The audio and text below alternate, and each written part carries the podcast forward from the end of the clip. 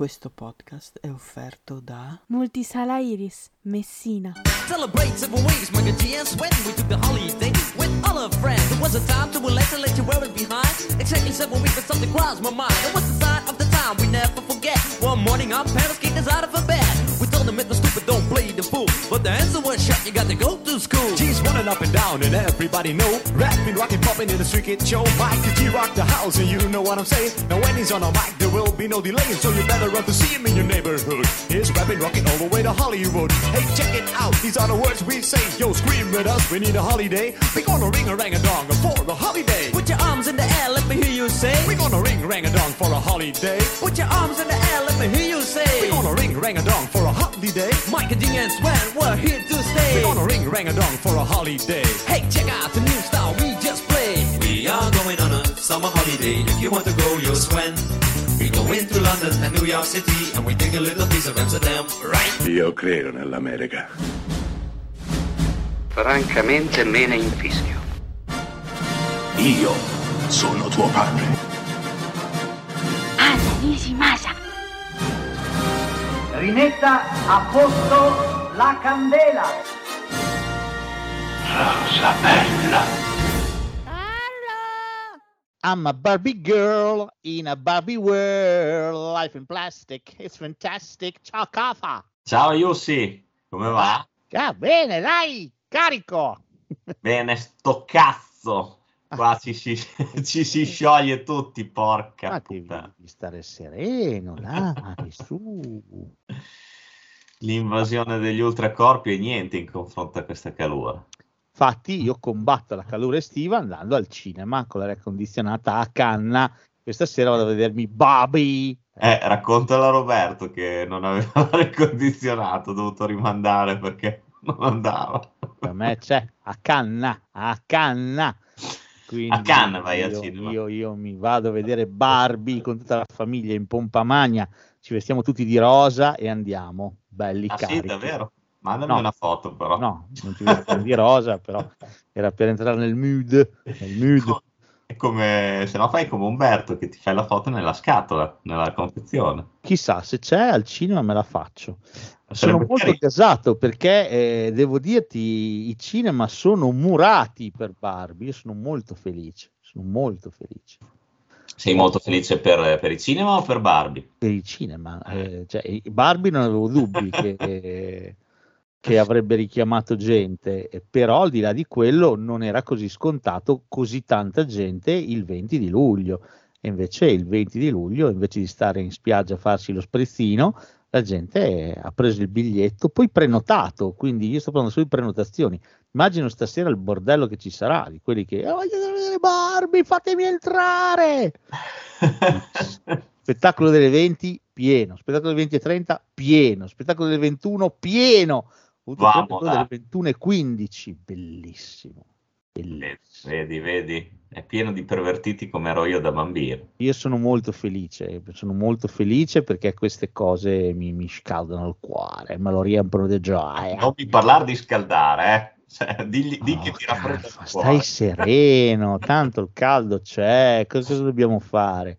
Noi non non abbiamo mai avuto problemi col freddo, non ci siamo mai lamentati, però il caldo effettivamente ci fiacca, però insomma, cosa dobbiamo fare? Ah, non si può fare niente, purtroppo qua eh, registreremo dall'inferno fra un po'. Non lo so, io... cioè, che poi se fuori ci fosse Mad Max Fury Road avrebbe anche un suo perché, sarebbe anche figo. Ma È che fuori c'è il solito grigiore normale, quindi.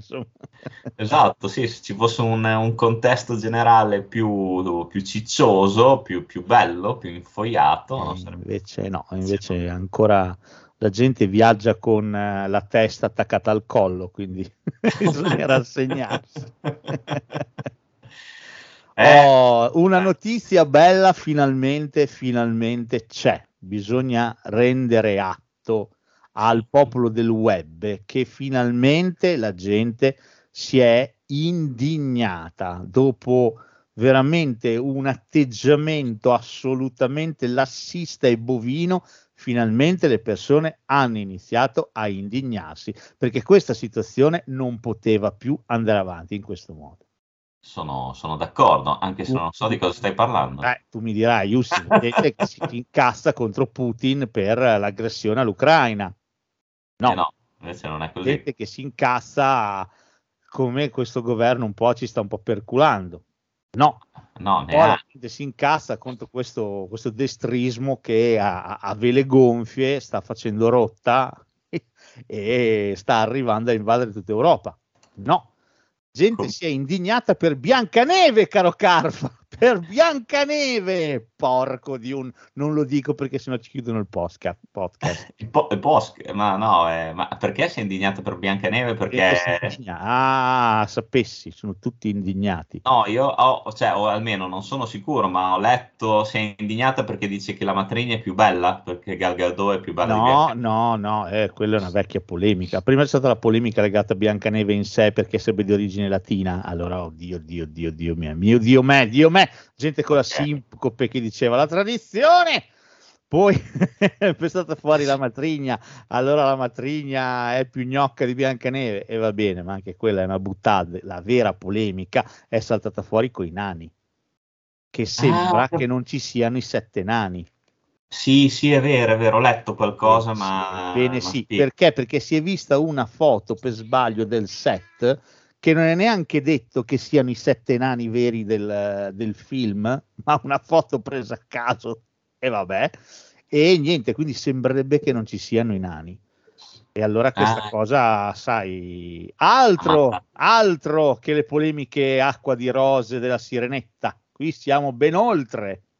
Ha mandato, ha mandato, esatto, in, in indignazione totale il pubblico. Sì, sono tutti arrabbiati perché, perché Biancaneve, alla fine, essendo una storia vera, va assolutamente rispettata per quello che è. Sono tutti personaggi storici reali, quindi bisogna assolutamente. Eh no, ma Quindi- infatti, cioè, voglio dire, come fa Biancaneve senza i nani? Cioè, lei stava sempre sotto, Eh, già, senza già la favola si chiama Biancaneve e i sette nani, quindi cioè, se c'è Ah, la storia perché- sette nani è un casino, cioè diventa Biancaneve e basta. Poi non è neanche tanto più Biancaneve perché è, è di, di origine latina, quindi Sì, eh, sì, oh. cioè, Pensa, ma Casino. non ce l'hanno neanche più fatta i nani con Biancaneve, hanno dato forfè a sto film. Sì. Mamma mia, cosa fa Biancaneve? con Peter Dinklage, poverino, che ha detto: Ma veramente a me mi gira un po' il cazzo che, che tiriamo ancora fuori i nani nel 2023. Eh, ma il problema è sempre quello: quando una cosa tocca agli altri, eh, non, cioè, non c'è mai il problema, mai. Tradizioni, poi se no ci sono quelli che dicono: Vabbè, ho capito, però chiamateli in un altro modo. Ho capito Pensa che quando è la storia di una che c'è una matrigna che è invidiosa della sua bellezza, che la avvelena con una mela, come cazzo la chiamiamo? Cioè, è sempre Pensa bianca. quando, nera. faranno, pensa quando faranno un film della Disney dove ci sarà per dire Pluto che si alzerà in piedi e parlerà. O Pippo che si farà le pippe, non lo so, sarà, sarà Eh, interessante. sai quante se ne fatte Pippo in questi Sarà anni? interessante, però sì, è un tipo di indignazione che francamente non riesco davvero a capire. A parte che è sempre un'indignazione a priori che mi lascia sempre molto, molto basito. Poi voglio dire, ma a voi, ma stiamo parlando di, di una cazzo di fiaba. È Biancaneve. Cioè, non è che vi, vi- vi stanno, cioè, non lo so. Poi voglio dire, allora io non ho visto tutta sta stuola di gente incazzata con Mad Heidi, che c'è Peter che è nero. Che cazzo c'è Peter nero? Eh, In so. Svizzera! Ah! Tu vedi, sono- ho fatto letteralmente il contrario io, nel senso che io sono stato contentissimo di Winnie the Pooh Sangue e Miele perché a me mi stava sul cazzo, ma mi fa sempre Winnie the Pooh, l'ho sempre odiato, vederlo invece così me l'ha fatto, me l'ha fatto rivalutare. Gli voglio possiamo bene. dire Mad Heidi è due spanne sopra Winnie the Pooh Blood and Honey, eh. Cioè, Ma no, io l'ho, l'ho messo, l'ho messo allo stesso piano. metti alla senso- pari, no, per me Winnie the Pooh ha un grosso problema, è di una noia mortale. no, Un problema che Heidi non ha. Mad Heidi è completamente scombicchierato, folle, sa di esserlo, però è frizzante, divertente, vola via. No, io lo sai che mi sono divertito con, con Pooh, proprio perché, eh, nel senso, io Pooh, nel senso, non, non- non mi divertivo col cartone, proprio eh, mi stava sulle palle, invece col, con l'horror e vedere Pooh col panzone che stempia gnocchi a caso mi ha dato, mi ha dato un nuovo motivo di, di vivere. a questa cosa che hai detto posso commentare in un solo modo. Cioè? Oh, rabbia. Sono, che sarò curioso di vedere. proprio No, incazzato nero dice, oh, rabbia. Oh, esatto, non si incazza, non gli gira. Ti ricordi? Infatti, era una cosa che mi dava un fastidio. Lui dice così, quando proprio gli fumano, dice, oh, rabbia. Quindi, ecco. esatto, esatto. No, comunque anche Medai di gran film lo straconsigliamo. perché- Sì, secondo me. Poi la cosa bella di ID che è frutto del crowdfunding. Cioè, eh, Esatto. A differenza sempre- di Pooh, eh, che l'ha prodotto comunque qualcuno, questo è stato il, il volere del pubblico. Bellissima questa cosa. Sì, sì, ma sono, sono curioso di vedere il film che faranno in futuro sui Teletubbies, che già i Teletubbies sono inquietanti di suo. Sì, Mi chiedo co- come, come A faranno. parte che aspettiamo anche il seguito. Heidi e Clara, chissà, forse Eh, sì. arriverà, chi può dire.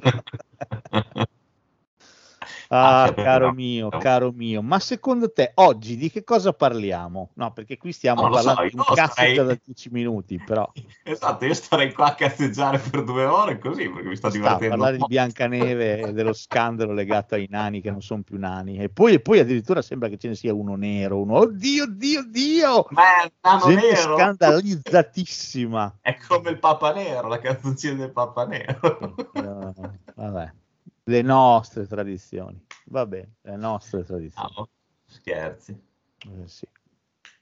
Quindi No. non hai idea di cosa parliamo oggi? Ma non lo so, io lo sai come sai che con, con, eh, come consuetudine io non, non so niente, non ti ho Tu chiesto vivi niente. nell'oblio. Oh, allora, Io oggi- vivo- Ma vivi come? Un chilometro alla volta, come, No, come esatto, Toretto. vivo- eh, come Patrick Wilson in Insidious 5, che non si ricorda dell'ultimo anno. Ah, no, dell'ultimo... pensavo, pensavo come Dominic Toretto, un quarto di miglio alla volta. Va bene, o- oggi ti ho acchittato una puntata molto frizzante, molto divertente e visto che siamo in estate, facciamo una bella puntata dedicata alle vacanze. Oh, quindi eh, dimmi che è anche una puntata un po' fresca, va là. Beh, è fresca, è ovvio, anche perché Ok. la maggior parte delle vacanze al mare. E ho cercato di evitare titoli di cui abbiamo già parlato in precedenti film sulle vacanze.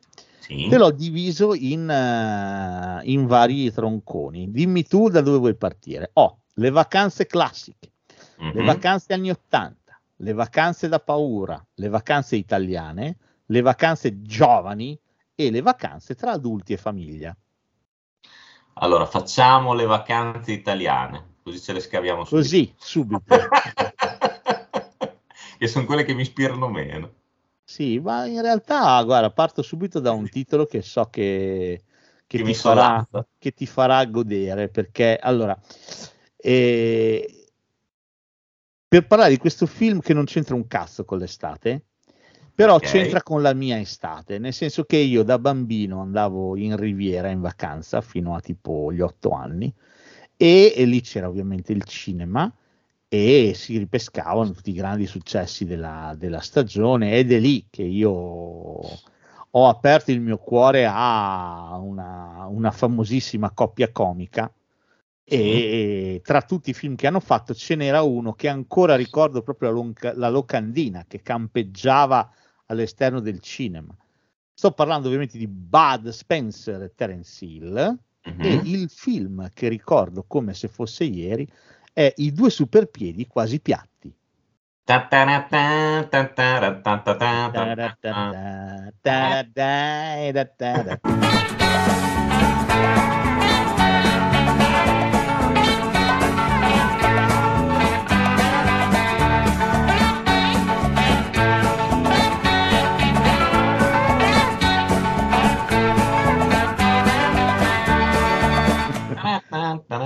Questa è. Questa è, è una bella giornata, vero? Vedi che te sei preparatissimo. Film del 1977 diretto da E.B. Clutcher. esatto, al secolo Enzo Barboni, se non sbaglio. No, E.B. Clutcher, dai, insomma. Eh, ma basta, mi- Ambientato a Miami, mica, mica cazzi. Cioè, Sì, vero, girato lì. Cioè, da non confondere però con quell'altro Miami film, Super Cops. esatto, che è molto più modesto, filmettino. decisamente più modesto. Questo de- devo dire è, è molto carino. Questo è veramente molto carino, Sì. anche se rivisti oggi i film di Bud Spencer e Terence Hill, a parte qualcuno, hanno un pochino il fiato corto. Questa cosa mi spiace dirla, ma un pochino. No, no, non la dire, non la dire che mi dai un colpo apoplettico. dirlo, cioè ci sono molto legato affettivamente, però tipo ho rivisto Io sto con gli ippopotami. Mica non succede un cazzo. Io sto con gli ippopotami. Ma guarda, io allora io sto con ippopotami, però non è mai stato tra i miei preferiti, posso dire. Io però rivedendo sempre Nati con la camicia, io mi diverto come un No, pinguino. no, no, ma ci mancherebbe, cioè questo, cioè i superpiedi quasi piatti.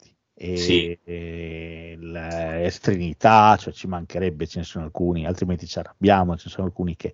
Però devo dire, una volta quando ero più piccolo, ero più di bocca buona, qualsiasi cosa Eh, sì. facessero andava benissimo, cioè bastava che volasse uno sganassone, ero già contento. Devo dire, rivisti oggi, a 51 anni, iniziano ad avere un pochino, cioè ci vuole qualcosina in più, ecco, mettiamola così. Cioè, Eh, esatto. ma non toglie che Due Superpiedi quasi piatti è un film francamente adorabile, già solo come comincia, che comincia col porto, con loro che vanno a cercare un ingaggio per un lavoro e Esatto. demoliscono le auto una dopo l'altra. No, è fantastico. Già l'inizio è stupendo. Poi non fosse altro che c'è anche quell'attore grosso, come si chiama David Huddleston, che fa il loro capo. Che, che fa il capo, sì, perché loro sono due truffatori fondamentalmente che vorrebbero fare una rapina, salta fuori a fare una rapina in una centrale di polizia. Esatto. finiscono per farsi arruolare cadetti. Quindi sembra un po' scuola di polizia eh, all'inizio, un pochino. Sì, Loro fanno tutte le prove, fanno tutte le cose, no? Poi ovviamente Terence Hill adorato dal capo, Bud Spencer invece passa per il- Odiato, sì. esatto, un poco di buono, lo sabadone. Devo dire, la cosa che mi diverte di questo film sono le piccole cose, cioè tipo Terence Hill che distrugge la macchina, poi se ne va e dice arrivederci e c'è uno di quelli per terra esatto menato che fa ah salve! cioè, mi fa sbragare. Il e tipo- poi c'è, qua c'è la mitica scena di Ruspa Gallina Ruspa. Eh, la gallina, eh, certo, la gallina. Eh, devo dire il film è innocuo, però tra quelli che hanno fatto è uno dei più divertenti questo. E Loro poi due funzionano splendidamente. sono d'accordo. E poi sai, c'è quel finale sempre, mm, chiamami, chiamami nostalgico, tra virgolette, adulto anche, quando loro, comunque quando Bud Spencer si mm, sentono la notizia alla radio che uno è stato ferito, che serve una trasfusione di Sì. sangue. E dice, che, sei- che gruppo hai tu? Guarda caso proprio quello. No, no, no, ma guarda, questo per me è uno dei film che funziona di più tra quelli che hanno fatto e ha, ha dominato la mia infanzia e le mie estati, perché comunque eh, negli anni, quando ero un bambino, ovunque io sia stato al mare e ovunque ci fosse un cinema estivo, i film di Bud Spencer e Terence Hill c'erano sempre, erano una costante, erano quindi mi hanno veramente accompagnato, quindi questi sono, sono tanta roba. Che poi è vero, facevano, hanno sempre tutti un che di estivo, nonostante magari non, non fossero ambientati d'estate, o però li vedevi come film magari leggeri, come film di intrattenimento, e ti sembravano proprio delle pellicole vacanziere, secondo me. Ma sì, sai che cosa? Questo film è uscito ad aprile, è uscito ad aprile del Mhm. 77, quindi ovviamente l'estate era ancora lontana, però i film avevano una tenuta talmente lunga all'epoca che te lo trovavi tranquillamente nell'arena estiva eh, anche per due anni di trofila, eh, perché comunque i film duravano Sì, una follia in sala. E loro funzionavano tanto in quel periodo lì, quindi No, verissimo, verissimo, sono d'accordo. loro questa era già la nona collaborazione dei 16 film che hanno fatto insieme, quindi qui la coppia era bella rodata, eh. Sì, erano in pallissima loro due, quindi devo dirti, questo è un gran bel film. no, sono d'accordo, sono d'accordo, è da riscoprire. Loro che menano i tipi indiani, il, col, tipo col, col capo indiano, sono delle cose veramente molto molto carine in questo film, veramente tanto. Oppure quando tutti e due costringono i tipi a distruggere la macchina, che il tipo col martellino glielo appoggia il martellone cioè, si incazzano. E dopo iniziano a demolire tutto quanto. Devo dire è molto divertente questo veramente sì. tanto sì sì sono d'accordo. No vabbè dai abbiamo cominciato bene. Hai visto? Sei contento? Sono contento Oh, e allora, questa, questa, puntata non sarà playlist, senso di solamente tre film ho inserito la canzone. Okay. Uno di quelli di cui ho inserito la canzone è il prossimo, film di cui credo che abbiamo già parlato, ma lo citiamo velocemente per il primo episodio fondamentalmente. È un film del 1982 diretto da Sergio Martino e si intitola Ricchi, ricchissimi, praticamente in mutande. Seguendo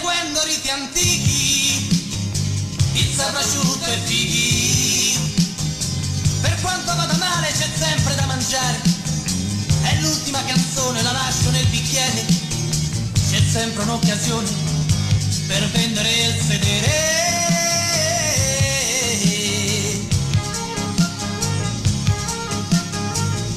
Io non rincorro miti, pizza prosciutto e fighi. Un sogno, una risata, la vita era drizzata. E quando sono stanco mi trovo un'altra donna, ho sempre fatto banco, alzando un'altra gonna.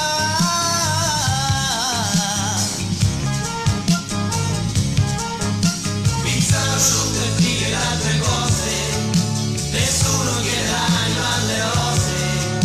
Pizza, prosciutto e fighe tanto basta, il resto me lo tengo nella testa. E siamo tutti amici, pizza, prosciutto e fighi.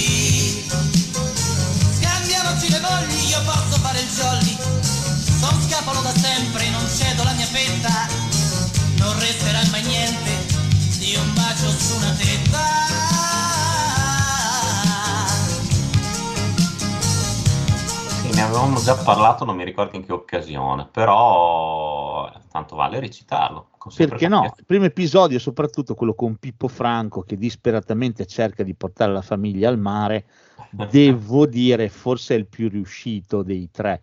Il secondo, quello con eh, chi c'è, c'è Banfi e nel terzo c'è Pozzetto. Sono esatto. tutti e tre molto carini, però per me il primo con Coso, con con Loris, no, no, non è Loris. Ermanno, Erman, cioè Ermanno, Ermanno Mordini, Mordini, detto Batacchi. Batacchio, detto Batacchi. Poi ti spiego il perché. Devo dire, il buon, il buon Pippo Franco che porta l'attore che non ho mai particolarmente amato, però qui devo dire funziona, che porta sì, la famiglia sì. al mare, costruisce una baracca abusiva sulla spiaggia e, e, contento come una Pasqua invece si trova davanti eh, una, un gruppo di nudisti allora questa cosa va un attimo a inficiare la sua idea di vacanza perché deve coprire le, gli occhi ai figli quando escono deve richiuderli quando rientrano insomma arriverà a chiamare, eh. Eh? Chiariamo Maria, eh, quello normale so io, eh, perché non so, se fossi una donna io sarei preoccupato. lei invece non più di tanto. Adriana Russo è lei, devo dire, devo dire molto carino questo film e sì. arriverà a chiamare i carabinieri che però non faranno sloggiare i nudisti ma faranno abbattere a lui la catapecchia perché è abusiva allora va a prendere il nonno che sta poco bene lo porta nella catapecchia vabbè allora, devo dire, no, è vero, il primo è sicuramente il migliore. Devo dire che in quello di Banfi io ricordo sempre con piacere il cane dromedario. Oddio, cane dromedario. Madonna! Beh, allora se proprio vogliamo anche il finale di quello di Pozzetto che salta fuori, che è lui che si deve sacrificare, non la Fenech. esatto. No, no, lui fa, fa dal pra. fa più male a me, fa più male a me. Esattamente. E poi è bello perché ci sono le introduzioni sono tutte nell'aula di tribunale dove c'è, se non sbaglio, Pippo Santo Anastasio che ha raffreddore. Esattamente, sì, esattamente. sì, carino, molto carino. Eh, altro film che ha molto a che fare con l'estate, sempre per un episodio, film che tu adori, che tu ami in modo viscerale e totale, è un film del 1983 diretto nei pa- Neri Parenti con Lino Benfi e Paolo Villaggio e ovviamente è Pappa e Ciccia. Ah sì, sì, sì, sì, sì. Sì, ho avuto, pensiamo, un'evoluzione con Pappa e Ciccia. Da bambino amavo di più il, ehm, l'episodio, il segmento con Villaggio, invece da adulto ho imparato ad apprezzare più quello dopo- di Banfi. Ok, però quello con le vacanze è più, è più quello di, di villaggio, diciamo. Sì, sì, sì, sì, è vero, è vero, ma sai, quello di Villaggio è molto più fantoziano, come poi erano tutti i suoi film. Sì, Il quello di primo- villaggio ha il grande, il, il grande merito di avere quell'incipit con l'aereo che è meraviglioso. Sì, sì, soprattutto la hostess. Eh sì, rimane- sì. C'è di nuovo Pippo Sant'Anastasio che fa il compare di villaggio, quello che va con lui nel villaggio vacanze. C'è Benfi che fa il cameo, diciamo, fa il capitano Tombele. esatto, con il volo C-Arter, proprio con la I Esatto. anche. e soprattutto c'è la hostess zoppa che è una meraviglia ma poi i posti che c'è chi ha la sedia a sdraio Esatto.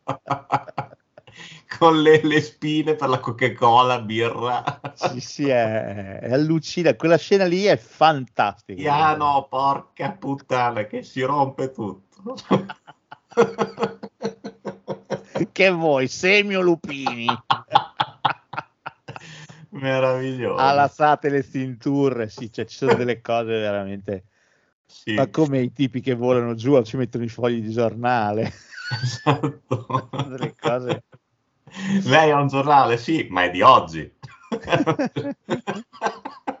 poi tutto servirà da, da, da incipit per arrivare in questo villaggio di vacanze dove verranno messi alla berlina tutti i, vizi eh, di, di questo tipo di, di questo modo di fare vacanza ecco Esatto, esatto. e anche parecchi stereotipi legati agli italiani il buffet il fatto che la gente si fiondi a mangiare l'impossibile e non rimanga più nulla, la voce dall'altoparlante, fu italiani, sempre pensare a mangiare, sempre chitarra e mandolino, Va, una- esatto, baffi neri.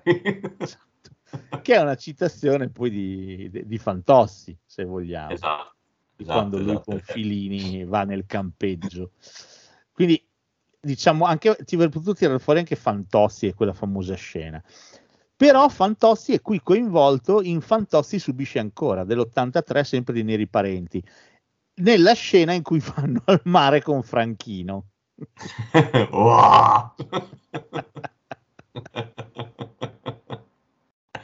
Ma devo porca- dire qui l'unico problema di Fantozzi subisce ancora che ovviamente qui la corda iniziava a essere bella tirata il problema secondo me grave gravissimo di questo film è il cambio di Calboni Sì, sì, non, ha, lo non fa Riccardo senso. Garrone lo fa qui Non aveva Via. assolutamente senso. Sì, Cioè- anche perché Garrone lo fa molto più simpatico di quello che in realtà è eh, Calboni, perché Calboni non è simpatico, No, è vero. ha una faccia da culo allucinante e non è per niente simpatico, vuol fare il simpatico che è un'altra cosa. E invece, e invece qui Garrone per me lo fa troppo accomodante, ecco. No, è vero, lì è piaciuta veramente poco. Poi sai cosa? Secondo me è anche fuori target proprio d'età. Sembra quasi più anziano di... Sì, di- bravissimo, bravissimo, bravissimo. Non, non mi è piaciuta neanche quella cosa lì, cioè non sembra proprio Calboni, anche se il personaggio è quello, quindi non, non l'ho apprezzato neanche io. La scena in particolare, devo dire, già l'incipit del film non è male perché tutti hanno un secondo lavoro, Sì, o se non hanno un secondo lavoro vanno a prendere il sole su in terrazza nella mega ditta. sì, c'è. Fantozzi che fa qualsiasi cosa. È vero. È vero. Devo dire che la scena non è male, non è, ma- non è male per niente. Eh, poi il film un po' si perde per strada. Funziona, esatto, funziona un po' a tratti, Fantozzi subisce ancora, secondo me. Ormai, insomma, le gag, alcune gag cominciano ad essere veramente abbastanza stanche, come poi anche lo stesso villaggio per me, che non aveva più quella presa Sì, per- sì, sì, sono d'accordo. Funzionavano alcune cose, tipo la scena di Loris Batacchi di Roncato, devo dire quella funziona ancora. Sì, sì, però sì, quando ci sono determinate gag che si ripetono, ormai veramente il film si trascina parecchio. Questo forse è l'ultimo ancora decente, da qui in poi dopo c'è veramente una china, un De Profundis eh, L'unico, Oh. credo, l'unico credo che sia credo che sia dopo, vero Super Fantozzi, che riporta Sì, un è po', dopo. eh, riporta un pochino. Ma sì, perché hanno l'idea di spostare tutto in diverse epoche. Esatto. Quindi le gag eh, per forza un pochino diventano più frizzanti, nuove. La Esatto. scena di Lazzaro non è male. Che però anche quello funzio- non funzionano secondo me tutte le epoche. eh. No, no, assolutamente, assolutamente. Infatti, però diciamo che sì, dopo, dopo, secondo me, dopo la trilogia, dopo Fantozzi contro tutti, siamo, eravamo già arrivati. Sì, sì, siamo a corrente discontinua. Questo, francamente, la scena di Franchino funziona molto. Sì, sì, sì. La sì. scena di Franchino funziona molto, che riporta in questa discarica con i cessi in spiaggia e ci sono le donne tutte contente. Loro che vanno a pesca, lui con Filini che va a pesca e pescano il pesce ratto. A me personalmente la grigliata di pesce ratto piace tantissimo. Ecco. E Mamma. quindi sì, eh, devo dire, poi sai che cosa? Eh, ci sono le solite logiche ripetute, c'è la scena, che cos'è la prostata? Che cos'è Sì. il kibbutz? Dicesi kibbutz, eh, che Sì. sia sempre lì, gira e rigira. No, ci sono sì delle, delle cose che, mh, insomma, è un- uno dei quei film meno citati, secondo me, della, della saga di Fantozzi, proprio per i motivi che abbiamo detto. Sì, eh, è uno dei, di quelli un pochino caduti nel dimenticatoio, mettiamola così. Sì. Però qua e là c'è qualcosa che si salva. Franchino col suo coso, col suo sitar, perché non va dimenticato Franchino suona il sitar. sì, sì, sì, sì. Aveva anche il sitar al seguito, è vero. ha un, ha un suo perché, come anche Filini che va in giro, cioè Fantozzi c'ha il carro da morto con il salvagente attaccati fuori. Filini c'ha il carro armato, Calboni c'ha l'ambulanza e vabbè. Meraviglioso. Vabbè, alcune cose che ci sono qua e là sono, sono veramente spassose, sono davvero spassose, però insomma, vabbè. È un film un po', un po' così. Vedi, ti- per- perché ne ho messi tantissimi di film in questa... Poi ad alcuni tengo molto di più, ad altri molto molto meno, quindi questi te, lo- te li sto facendo un pochino veloce, ecco, mettiamola così. Eh, me ne mancano due dell'estate italiana. Eh, allora, Mm. Beh, fino adesso siamo andati molto bene. hai visto? Siamo andati bene. Ho un altro film dell'estate italiana, un film del 1981, diretto da Mariano Laurenti, Castone, eh, perché qui abbiamo Bombolo, Anna Maria Eh. Rizzoli, Enzo Cannavale e Bruno Minniti. C'è anche la, la partecipazione di Mario Brega che fa una particina. E sto parlando di Una vacanza del cactus. Eh, beh, sì, immaginavo che fosse quello, eh, perché già il cast mi aveva suggerito grandi cose. Allora, nel suo niente, Una vacanza del cactus è un film migliore di tanti altri. No, è vero, è vero, è vero. Poi, sai, comunque c'è sintonia tra il cast, cioè Cannavale e e Bombolo funziona, funzionano bene insieme. La Sì. Si guarda sempre che è un piacere. La Rizzoli si guarda sempre bene. e Stavolta abbiamo anche la moglie di Cannavale, che però non vede un'ostia. Esatto. non vede niente, nonostante abbia gli occhiali che sono due fondi di bottiglia, non vede assolutamente nulla. Tant'è che finirà a trombare con Bombolo. Esatto. Sì. E devo dirti, il film, pur non essendo nulla, ma veramente nulla, è molto meglio di quello che ti, ci- ci- per te- che ti citerò per ultimo parlando dell'estate italiana. Eh, poi qui è carino perché si chiama una vacanza del cactus e tu pensi, beh vabbè, dicono cactus per non dire cazzo e va bene. Però c'è un cactus davvero, cioè c'entra un cactus veramente. Sì, sì, è vero. È vero. Perché non mi Bombo deve portare il cactus Il alla cactus. tomba dello zio in Grecia. È vero, è vero. Sì, sì, sì, c'è la, è vero, c'era le- la spiegazione del titolo, è vero. A Rodi, se non sbaglio, vero? Sì, sì, sì, sì, Rodi. E perché? Perché Cannavale eh, ha un'azienda e loro sono tutti i suoi impiegati e li porta tipo in vacanza premio. Lui in realtà si vorrebbe concupire da Anna Maria Rizzoli, Però l'Anna Maria Rizzoli trova un, ai- un aitante giovinotto che fa finta di essere un- uno sceicco, in realtà poi non è vero un cazzo, però vabbè. È vero. È vero, eh, ma Laurenti era un must per quei film all'epoca. C'è anche cosa? C'è anche Vincenzo Crocitti che, che fa ragioniere. Va bene, perché no? Volto, andatevelo a cercare, lo, lo riconoscete immediatamente. Crocitti, che è, ha fatto un miliardo di film.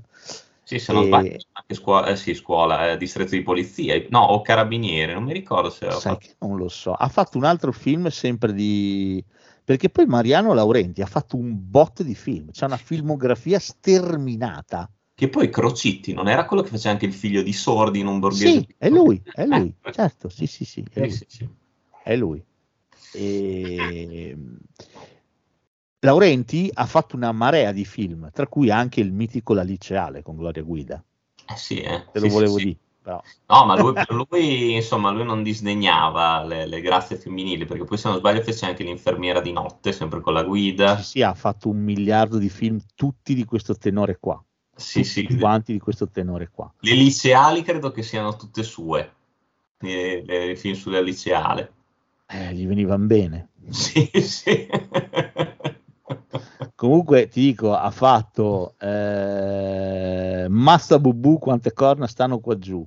Quel Vero. gran pezzo dell'Ubalda tutta nuda e tutta calda. Aspetta che vado a Eh? io. La bella Antonia, prima Monica e poi Dimonia. Il figlioccio del padrino. Vedi che filmoni? Patroclo e il soldato Camillone, grande, grosso e frescone. Ha fatto, o ha fatto anche uno scugnizza a New York, eh? Sì, perché ha avuto il periodo Nino D'Angelo. Ha fatto anche Nugis e una maglietta, credo. Aspetta che ci guarda. Sì, Nugis e una maglietta a discoteca, uno scugnizza a New York, popcorn e patatine. E poi si è concesso anche la parte di- del ministro come attore nel sommergibile più pazzo del mondo. Ha fatto anche Perino torna a scuola. Cioè, oh, raga, cioè, No, no, eh, Laurenti, insomma, tanta roba, eh. adesso un giorno faremo una bella monografia su Mariano Laurenti. Ci sto, penso che sarà un pochino monocorde, ma, ma- ma va bene. Ma sai che cosa? Sono, sono instant movie fatti veramente con niente su quei due o tre caratteri che comunque funzionavano e al pubblico piacevano. Poi lascia perdere che fossero film con ambizioni bassissime, però incassavano, di certo non erano Avatar 2, però incassavano quello che dovevano, si ripigliavano i soldi e via andare. Devo dirti, era un modo per, per fare cinema alimentare, però A sostegno di quello che hai detto, tu pensa che nel, nel 75 ha fatto Il sogno di Zorro, Il sergente Rompiglione diventa caporale, Classe mista e Il vizio di famiglia. Quattro film in Eh, una. così si fa, scusa, una volta que- questa era la prassi. Sì, sì, è vero, è vero. Sono, sono film pecorecci, sono film scorreggioni, sono film basati su delle gag. Fanno ridere una su cinque, fa ridere, però una su cinque che fa ridere c'è. Molto, molto meglio della monnezza che sto per citarti, Cioè, che magari è molto più ricordata e molto più amata rispetto a una vacanza del cactus. Un film del 1991 diretto da Bruno Gaburro che si intitola Abbronzatissimi. eh, Per me questo è il De Profundis, per me questa è la fine del cinema italiano. Altro che Cine Panettoni. Cioè i Cine Panettoni confronto a questa roba qui sono, sono Bergman. Guarda, io questo non veramente, a parte che io ho un problema grosso con, con Jerry Calà che non mi ha mai fatto ridere, ma mai proprio. eh. In questo L'ho film sem- ancora meno. Sì, io ho sempre trovato fastidioso. Poi c'è, c'è un cast che veramente c'è, c'è la Parietti in sto film, cioè, c'è- con Bracco Neri. Oh. la faria- questo film qui è, è- Allora, intanto è stato scritto da Jerry Calà, tra gli altri. Eh, Il suo personaggio si chiama Billy. Adesso se ti ricordi, in vacanze di Natale, il primo, lui si chiamava Billo.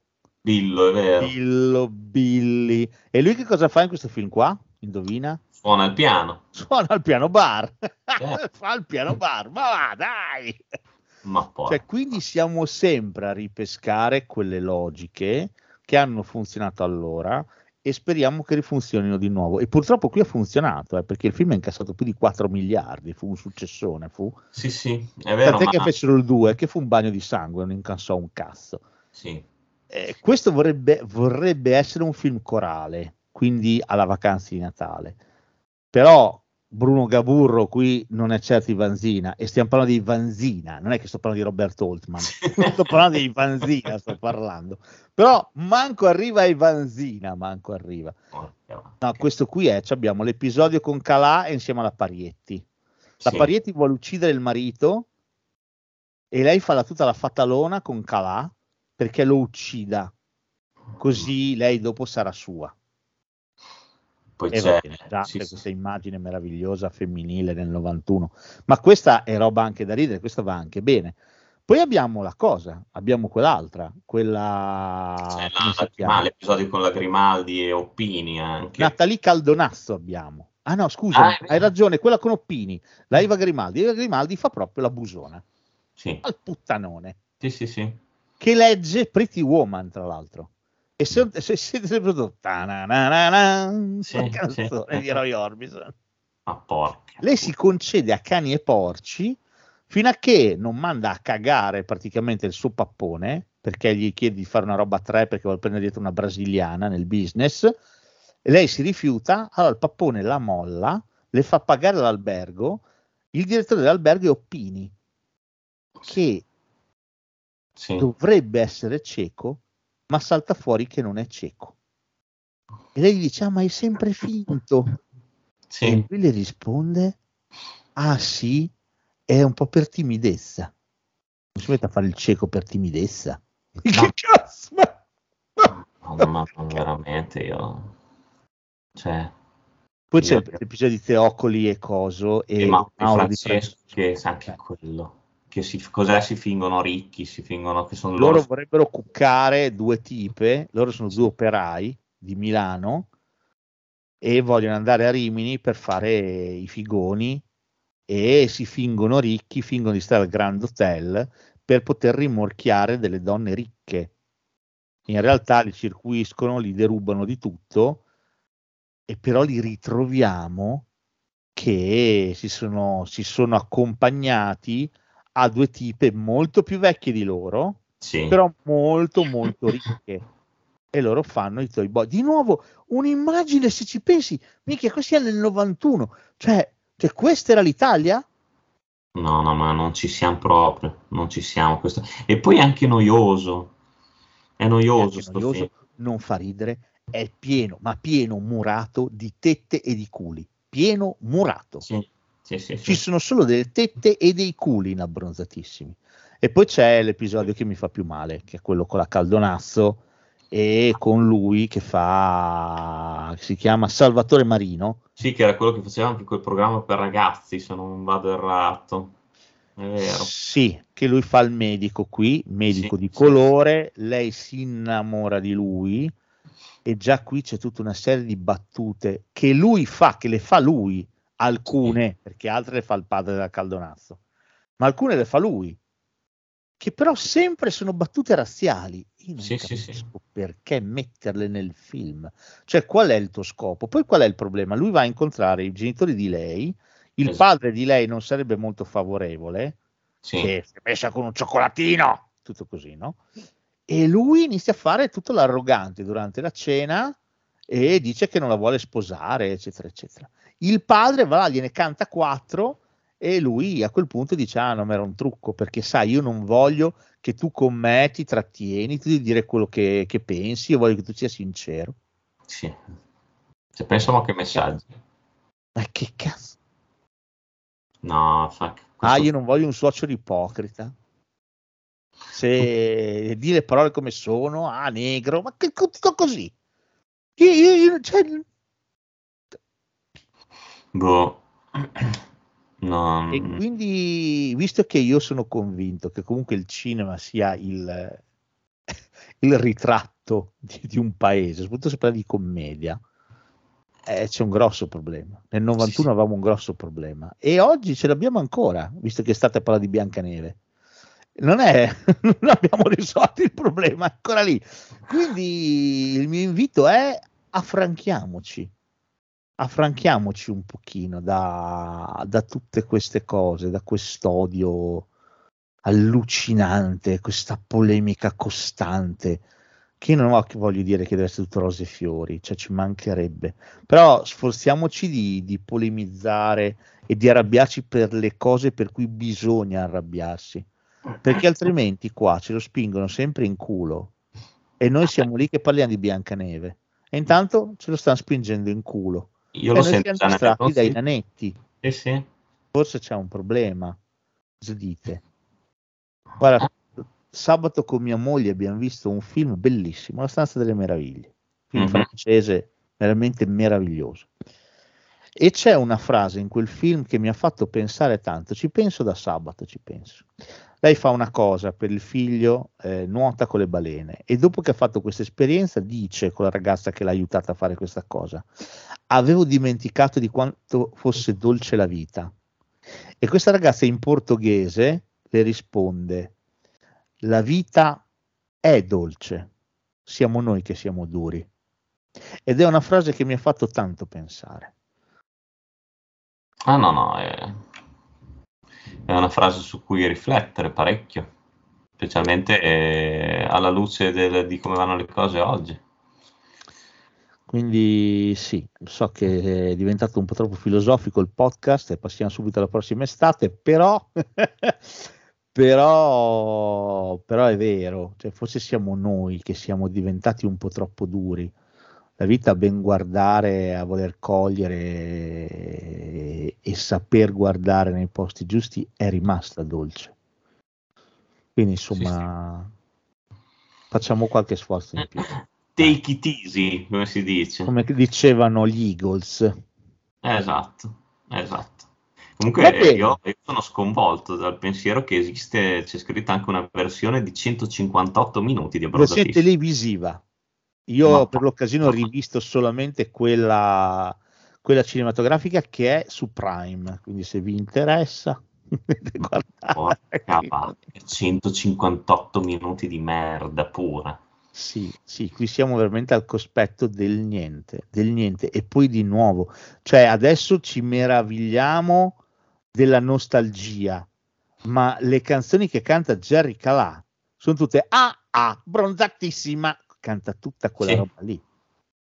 Poi canta Canta. anche male, cioè, non canta bene, porca puttana Calà, non, ca- non, è- non canta bene. no, vabbè, hai appena finito di dire non è no, Smaila, non è Smaila, Smaila No, è il esatto. nostro preferito, il nostro preferito, Italian Boys, da non dimenticare Esatto. mai. Esatto, esatto. Va bene, ci sono rimaste le vacanze classiche, le vacanze anni 80, le vacanze da paura, le vacanze giovani, le vacanze tra adulti o in famiglia. Ma, eh, sentiamo cosa hai da dirmi sulle vacanze tra adulti e in famiglia. Mi sei piaciuto. Qua ci sono dei titoli Particolari, eh, no? particolari e ce n'è uno a cui tengo tantissimo. Mm, tantissimo, è un film che vorrei veramente che voi tutti recuperaste. E si intitola Shirley Valentine, è un film del 1986. No, scusami, Mm. dell'89. Dell'86 è il ehm, è, è la versione teatrale che è stata fatta da, da Willy Russell, un drammaturgo, ed ha debuttato a Liverpool nell'86. Il film è dell'89 ed è diretto da Lewis Gilbert per sceneggiatura sempre di Willy Russell che aveva fatto già l'adattamento teatrale. E immagino che tu non lo conosca Shirley Valentine. bird is born to fly, born for the moment it takes to the sky and all its dreams are riding on its wings. But if it falls, dreams aren't broken as long as the wind is fair.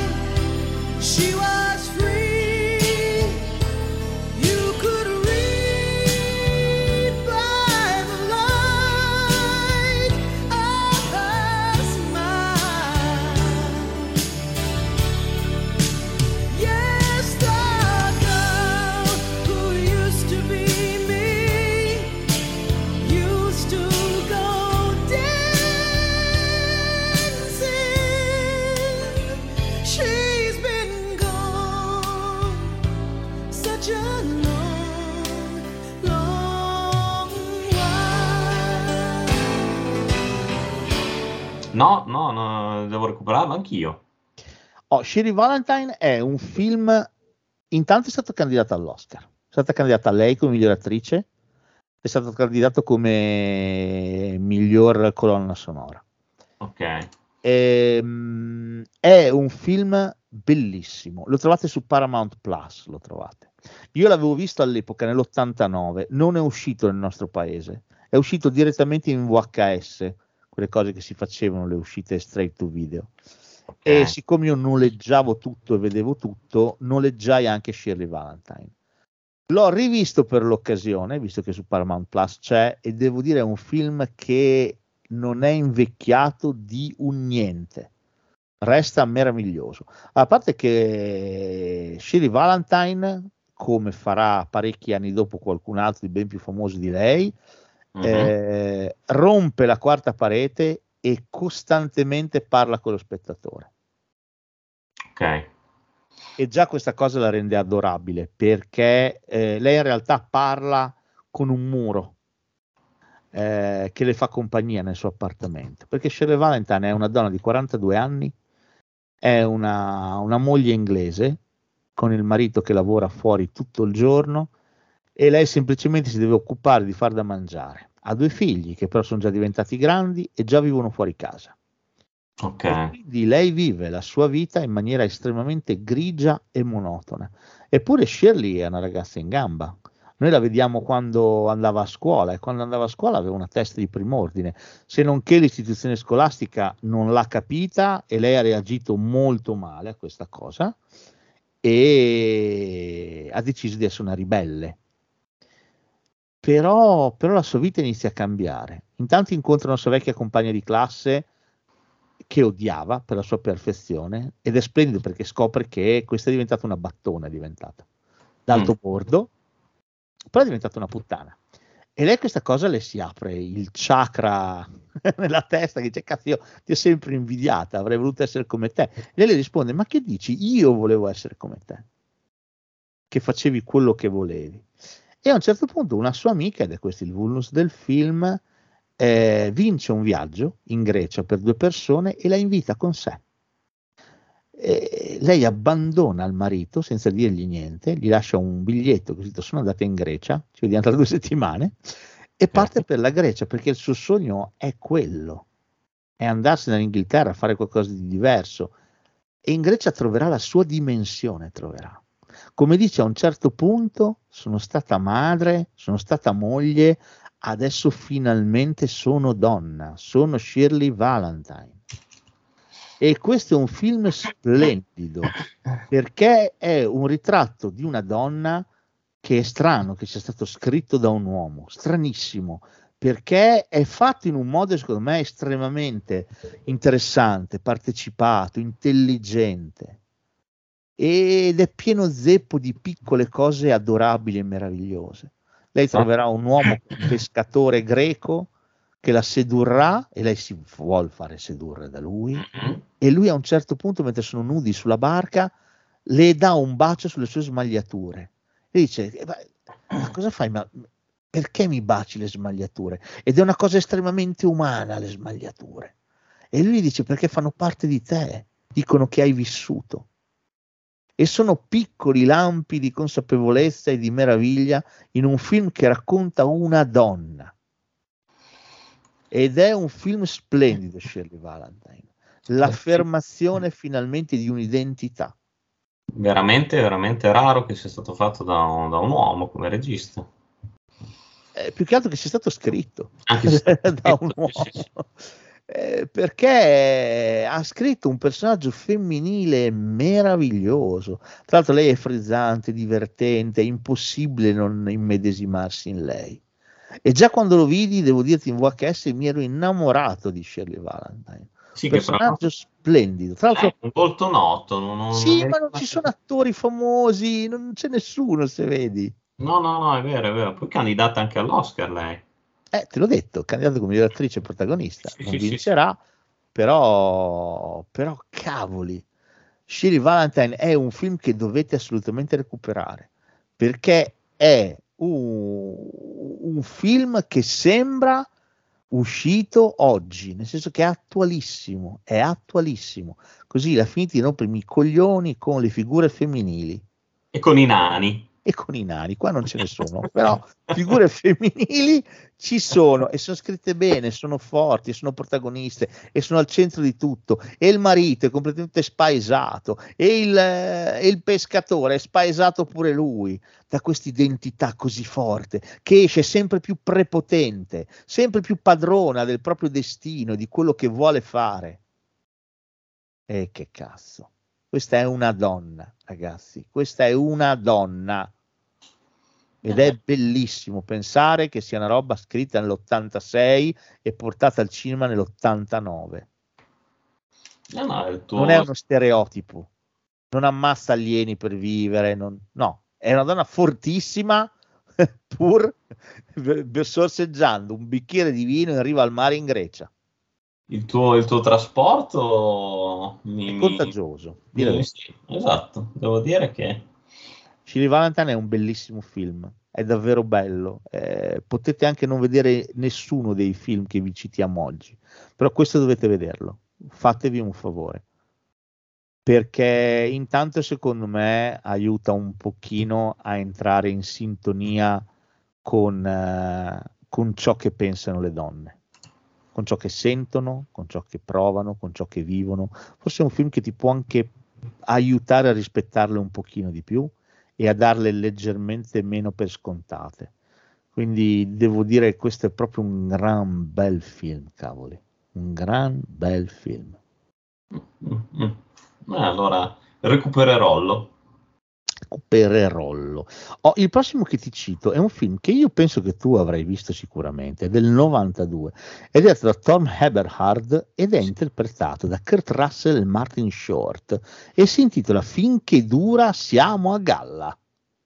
Sì, sì, eh, questa è una vita che non lo rivedo, ma mm, Io lo vidi al Oh. cinema, Captain Oh. Ron, perché questo è il titolo originale. sì, sì, sì, sì, sì, è vero, è vero. No, molto, molto carino, molto carino sto film. assolutamente innocuo, distribuito dalla Touchstone, costola più adulta della Disney.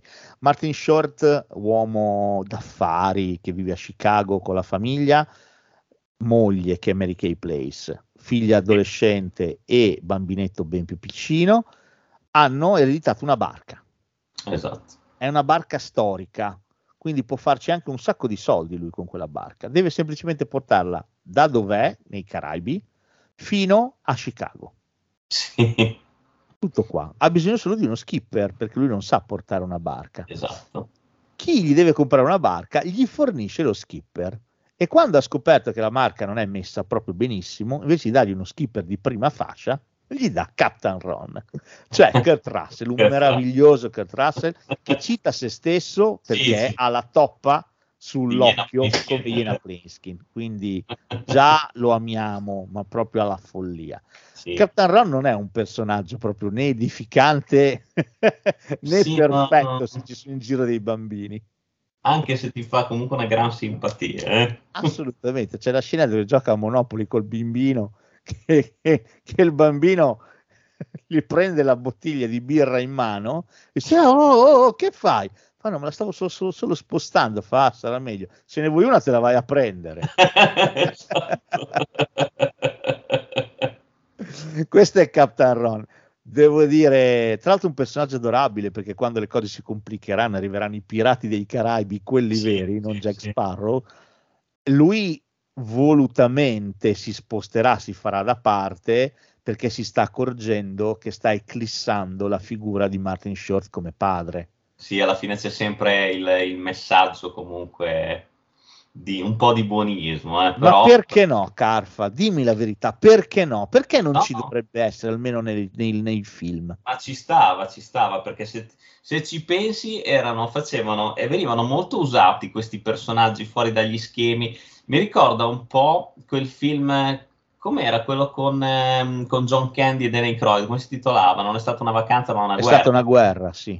Sì, che c'erano sempre quei personaggi ehm, fuori, cioè quelli, quelli cazzari, che poi però alla fine si scopriva che erano molto più sensibili di quanto non apparissero.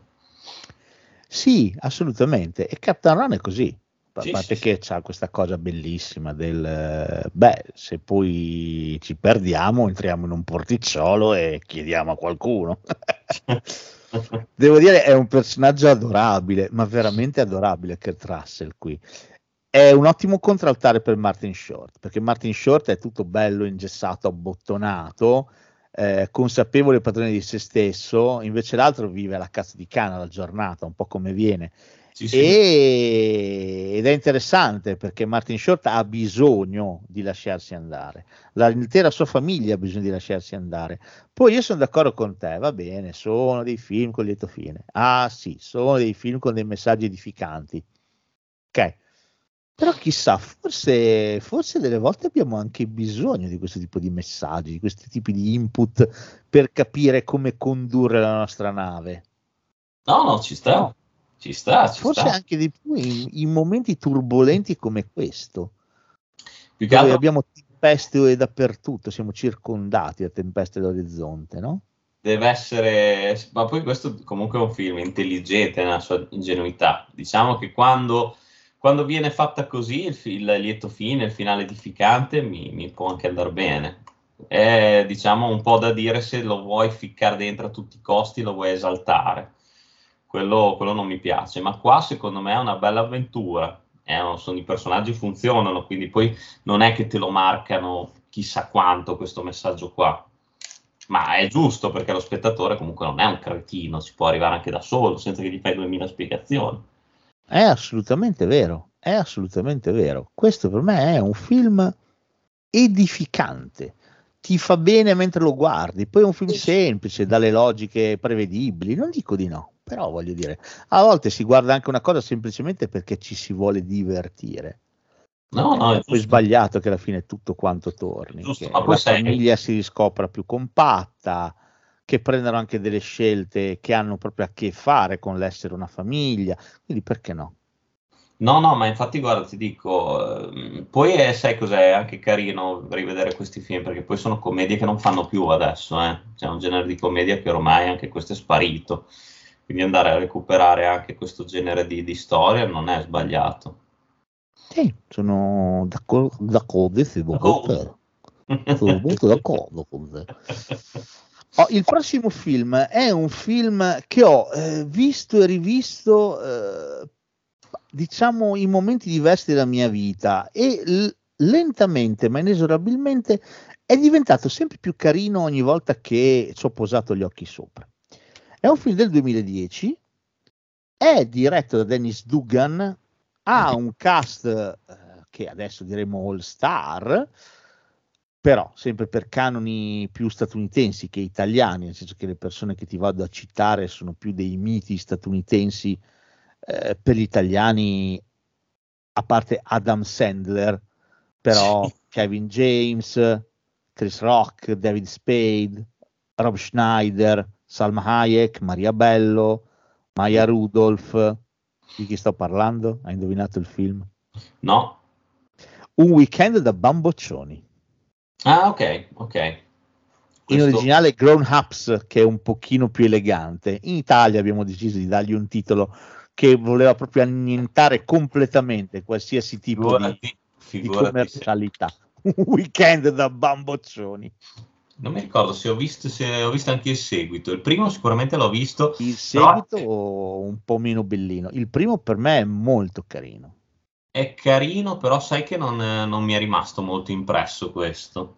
Mm. No, mi ricordo che lo vidi, mi sembra, mm, cioè lo recupererai in un video, in un video, però sì, carino, carino. No, io non l'ho visto al cinema. eh, Sky però lo dà spesso. Ogni volta che Sky lo dà, com'è come non è, mi capita di guardarlo. Anche perché è un film che mi ricorda tante altre cose che ho visto. Tipo, Mhm. eh, sembra il grande freddo. Ci sono un gruppo di amici che sono cresciuti insieme che si ritrovano insieme per un funerale. È morto il loro vecchio coach di basket che faceva un po' da trade union tra loro, quindi mi ricorda molto il Grande Freddo. Poi devo dirti, è un film che ha, eh, unisce le logiche tipicamente maschili di chi è cresciuto insieme, cioè non chi è diventato amico da adulto, ma persone che sono cresciute insieme da piccoline e si ritrovano grandi, che si pigliano per il culo in continuazione. Ok. Ed è una roba, se ci pensi, squisitamente maschile. Questo prendersi in mezzo, prendersi un po' per il culo, fare battute. Io, per esempio, una cosa che su di me ritrovo con i miei compagni di scuola, i miei compagni di classe, quando capita che ci si ritrova, o con un, un mio carissimo amico con cui sono proprio cresciuto, in continuazione ci prendiamo sempre per il culo, in continuazione. Ed è una cosa che trovo in un weekend a bamboccioni. La trovo spessissimo, cioè, c'è tanto nel film. E mi fa, mi fa molto sorridere perché sono logiche eh, che sono molto reali. E quindi loro sono questo gruppo di amici estremamente diverso e la cosa bellina del film è che unisce questa cosa a un- una componente demenziale molto spiccata. Tu dici Maria Bello che si tira il latte, il bambino ha otto anni, però si tira il latte e lo, fa alla- e lo allatta al seno ancora. C'è... Fanno il gioco della roulette russa con la freccia che la lanciano in aria.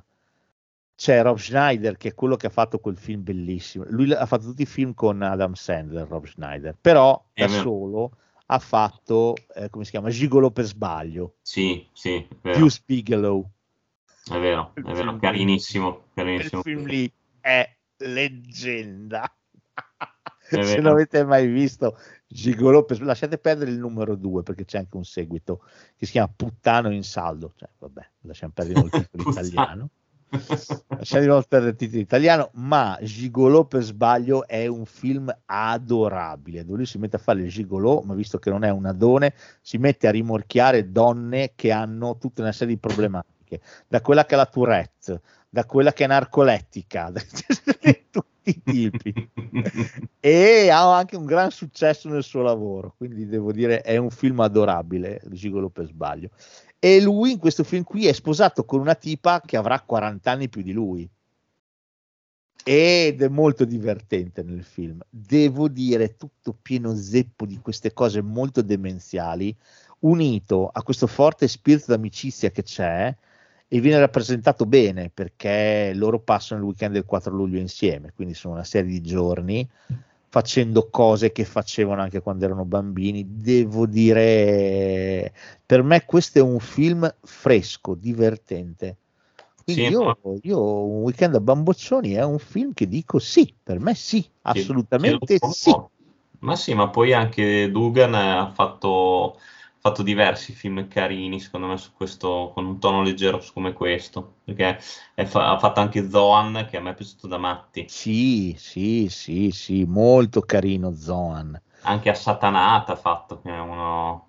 Sì, molto bellino, molto bellino. Poi c'è cosa? C'è, c'è quell'attore stranissimo che è David Spade, che ha fatto, non so se l'hai mai visto, da solo ha fatto un film che si chiama eh, Joe Dirt.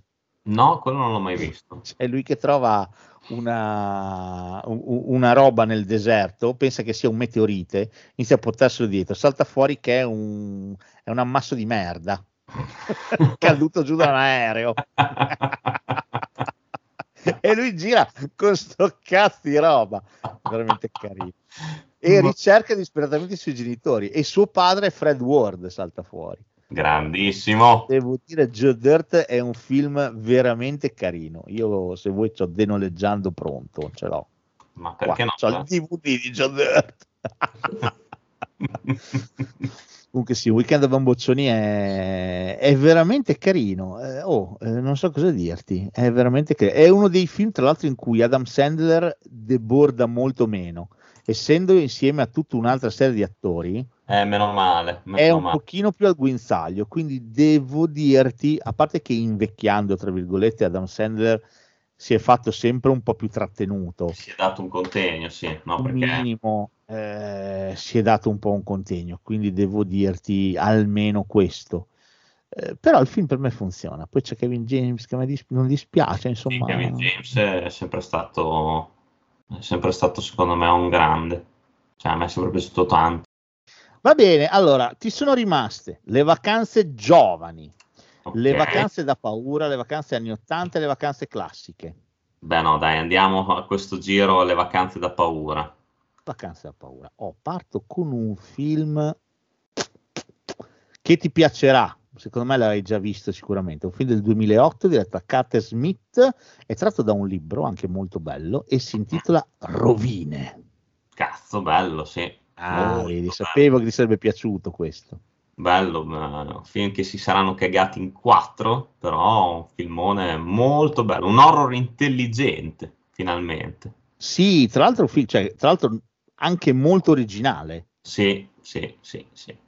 Molto bello. Cioè, questo, questo mi ha stupito. Questo lo andai, ecco, questo lo andai a vedere al cinema non aspettandomi niente, però mi ricordo... avendo indietro tanto. avendo indietro tanto, fra l'altro anche lì durò credo mh, 10-15 ore al cinema, perché giorno- penso che due o tre giorni dopo non ci fosse già più. Sì, perché questo poi uscì tipo d'estate, quindi Sì, questo sì, qua sì. veramente non se lo inculò nessuno. E pensa che tra i produttori esecutivi di sta roba qua c'è Ben Stiller. È vero, è vero, sì. Sì, sì, sì, ma infatti strano, un po' come Mel Brooks con la mosca.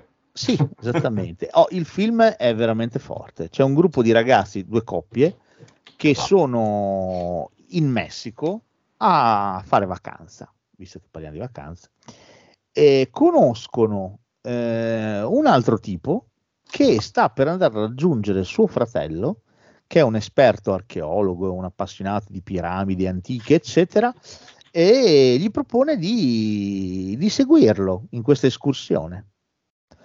Quindi loro un po' annoiati, un po' ma, ma- ma partono e vanno a, a fare anche loro l'escursione. Esatto. Devo dire, quando si trovano davanti alla piramide, le cose iniziano a farsi inquietanti, perché Abbast- vengono raggiunti da una serie di personaggi che li minacciano con fucili e pistole spianate, Esatto. ma gli parlano in una lingua che loro non riescono a capire, perché loro non parlano spagnolo. E, e la cosa interessante è che sembra che siano questo gruppo di persone che li minaccia, non vogliono i loro soldi, non vogliono rapirli, anzi delle due sembrano parecchio preoccupati che loro restino esattamente dove sono, Esatto. non se ne vadano da lì. E sono stranamente preoccupati anche in alcune circostanze, tipo se loro finiscono eh, con i piedi nella giungla. Esatto, sì. sì. C'è la sc- com'è la scena dove seccano il bambino? Minchia, è pazzesca quella scena lì, un punto in più. Un punto in più. È cattivo. E, ah, i nostri trovano rifugio sulla cima della piramide, se non che lentamente scopriranno che intorno alla piramide, dentro la piramide, un po' ovunque, c'è una pianta che si rivelerà mordace e letale per loro. Ci sono dei cellulari che squillano. Ci sono anche i cellulari, la scena dei cellulari è pazzesca. È bellissima quella scena È lì. pazzesca. Quella mi sono esaltato perché non c'è, cioè, pensare a quella Il scena lì. personaggio più tragico di tutti è la biondina, cioè la biondina, a parte Sì. che è bella, ma bella come il sole Sì. e me la devastano, me la devastano, povera Stella. E poi loro Però- passano veramente un calvario, eh. Cioè, porca vacca, tra comunque le piante da te citate, il caldo, il fatto che comunque loro rimangano senza acqua, Allucina- è allucinante e non se ne possono andare sì, perché ci sono sempre i tipi ai piedi della piramide che si assicurano che loro da lì non se ne vadano. sì, Poi dopo capisci il perché, perché non portino fuori la pianta. esatto, esatto. Ah, È è- allucinante, è allucinante. L'altro sono degli effetti speciali pazzeschi. sì. Già poi questa cosa qua di, di, di sto parassita che, mo- che lo vedi che si muove sotto pelle, ma merda. No, no, è veramente. Poi come, come loro iniziano a anche gli abiti a cambiare colore, ci sono delle macchie di muffa verde Sì, sì. dappertutto. È, è veramente bello sto film qui, veramente Sì, bello, teso, molto Tesissimo. figo. Poi con il finale bellissimo, cattivissimo e bellissimo, secondo me. No, questo è veramente un gran film. Rovine avercene. Sono d'accordo. Anzi, ti rivelerò che proprio Rovine è stato il film che ha dato il là a questa playlist. Ah, perché eh, r- mi è capitato di rivederlo tempo fa e ho detto cazzo bisogna per forza che facciamo una playlist dove glielo buttiamo dentro questo allora ho pensato alle vacanze come tema e poi il resto è venuto da sé però Rovine è stato il là di questo episodio eh, questo è un gran film veramente No, no, è vero, è vero. È un horror veramente bello, bello fatto bene. Va bene, il prossimo che ti cito è un po' meno bello, è un film del 1987 diretto da Ruggero Deodato che si chiama Camping del Terrore. Eh, lo so, però io... Questo era saltato fuori quando hai parlato dello slasher. Io però Ruggerone, sai che gli voglio comunque sempre bene. eh, Ruggerone ha un problema, è che non è Andrea Marfori, nel senso che dirige bene, cioè sa dirigere bene. Quindi nonostante questo film sembri il Bosco 2, cioè anzi il Bosco 0, perché l'ha fatto prima del Bosco 1, è almeno diretto bene. Cioè Ruggero è incapace di dirigere male. Quindi il film è ben diretto, la trama fa scappare da ridere. Sì, la trama è un po' così, ma anche la soluzione finale, secondo me, è un Peggio, po' la soluzione finale è pure una peggio. cosa che un po' non torna, fa leggermente acqua se ci pensi, però va bene. Sai cosa? Questo, oh, questo non so se ne avevamo già detto anche l'altra volta, castone eh, anche qua. Cioè, per, L'altra per- volta ci eravamo soffermati su, diciamo, due particolari, ecco. Sì, esatto, due particolari di Nancy Brilli. Esattamente. Qui c'è una Nancy Brilli in topless che, devo dire, metterebbe d'accordo veramente chiunque. Ma, ma penso anch'io, perché poi tra l'altro sono belline, belline da matti. non- Questi sono proprio mm, non un punto, questi sono due punti in più, uno a tetta. A me fa, ma, ma com'è la maschera del- del- dell'assassino? Cazzo, mi sono dimenticato una cosa importantissima. Cioè? Porca tro- Dura solo 82 minuti. No, cioè, mi Ah, sono scordate le durate a sto giro. Allora, Ci allora, teniamo, diciamole. allora. No, questo è una specie di venerdì 13 nostrano che, Sì. insomma, Sì, sì, è così, è così. È assolutamente così. Questo è Ruggerone che ha visto il successo di venerdì 13 e gli hanno detto dai Ruggero, facci un film come venerdì 13. E lui ha fatto Camping del Terrore. e ci ha buttato dentro David S. E ci ha buttato dentro che non c'entra un cazzo David S in questo film qui. Ma poi perché fa sempre lo stronzo, Ma poi gratis! Sì, sì. Cioè, fa lo stronzo gratis! Ah, Ah, il David camping è chiuso! esatto. Ma perché? Ma nella Allora- guida è scritto che è aperto. No, è chiuso. Sì, sì. Con lo- Beh, c'ha un po' ragione, eh, se pensi al fatto che lo sceriffo gli tromba pure la moglie. Lo sceriffo che c'ha Snapier, lo sceriffo. Esatto. Attore feticcio di cose, di Gio Dante. Esatto, e il cantante dei Good Old Boys di Blues Brothers. Dei Blues Brothers, certo. È- devo dire, è, è- è- è- è allucinante questo film qui. Allucinante per quanto è stronzo. Sì, sì, Il film boh, parte con una partita di basket che non ho capito perché parte con la partita di basket. Se ti ricordi. Poi si sposta nel boschetto Sì, dove sì, c'è sì. l'antefatto, diciamo, È vero, e poi vero. si sposta con questi giovanotti, il present day, diciamo, con questi giovanotti che, che sono alla ricerca di un posto dove, dove villeggiare. Finiranno in questo camping Dove villeggiare e amoreggiare anche. e amoreggiare liberi e selvaggi. E qui comunque le tette si sprecano eh, perché ce n'è. Sì, sì. Però il- la morte del, del ciccio a me è piaciuta da matti. Quella lì è Anche la morte di Nancy non è male. Sì, sì, però è quella fuori scena. Invece la morte del Beh, ciccio... però ne vedi gli effetti e insomma non sono male. Sì, sì, sì, quello sì, è vero. No, è sicuramente ha delle gravi lacune. Si può guardare, dai. Per me questo film qui ha il problema che ha è che funziona dal punto di vista tecnico degli omicidi, eccetera, eccetera, dal punto di vista logico della trama non sta né in cielo né in terra, cioè No, no, non torna. Non è torna proprio. completamente fuori dal punto di Sì, vista sì. della trama. Sì, sì, sono d'accordo, è vero. Ma Non- anche non- il finale.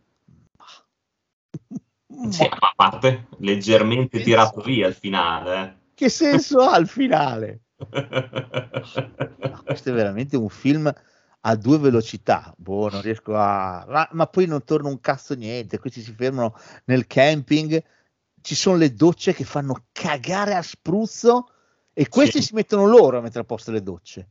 Ma scusa, ma siete, siete voi quelli che siete ospiti del camping? Dove mai si è visto uno che si mette a mettere a posto le docce a pulirle? Va, andrai da Davide e dici, oh, ho capito tutto, però le docce franche che al cazzo le possiamo pulire. Eh, beh, perché Ruggero voleva lanciare il messaggio che i giovani non sono tutti perditempo, non sono Sicuramente tutti... voleva lanciare quel messaggio lì, guarda. Proprio... Poi, poi dall'altro lato si schiaffa le tette di Nancy Brilli, però insomma avrà detto abbiamo fatto troppo gli intellettuali, tette? non lo so, però il film, ripeto, che lo trovate su Prime, se volete farvi un'idea, ha due, due velocità, una tecnica che comunque funziona, anche gli effetti speciali non sono male, la logica insomma. della trama è veramente insulsa, ha una colonna sonora di Simonetti che fa veramente schifo. Sì, la colonna sonora mi ha lasciato un po' basito, questo fa... E poi vorrebbe imitare la- le, le- le- le musiche indiane a un certo punto. Sì, sì, sì. è, è insopportabile, veramente insopportabile. È che per farle avrà dato tre lupini, però sì. Lì per me, lì per me si era calato qualcosina, eh, il buon Simo. Il buon Simo. Vabbè. Il prossimo è un film del 2009, dura 98 minuti, Ok, è diretto da David Tuoi e si chiama A Perfect Getaway, una perfetta via di fuga. Ah, bello questo, anche questo a me era piaciuto. Zahn, Mila Jovovich, Timothy Oliphant e Kili Sanchez. E c'è anche Chris Hemsworth, Sì, è è vero. una delle è sue vero. primissime apparizioni.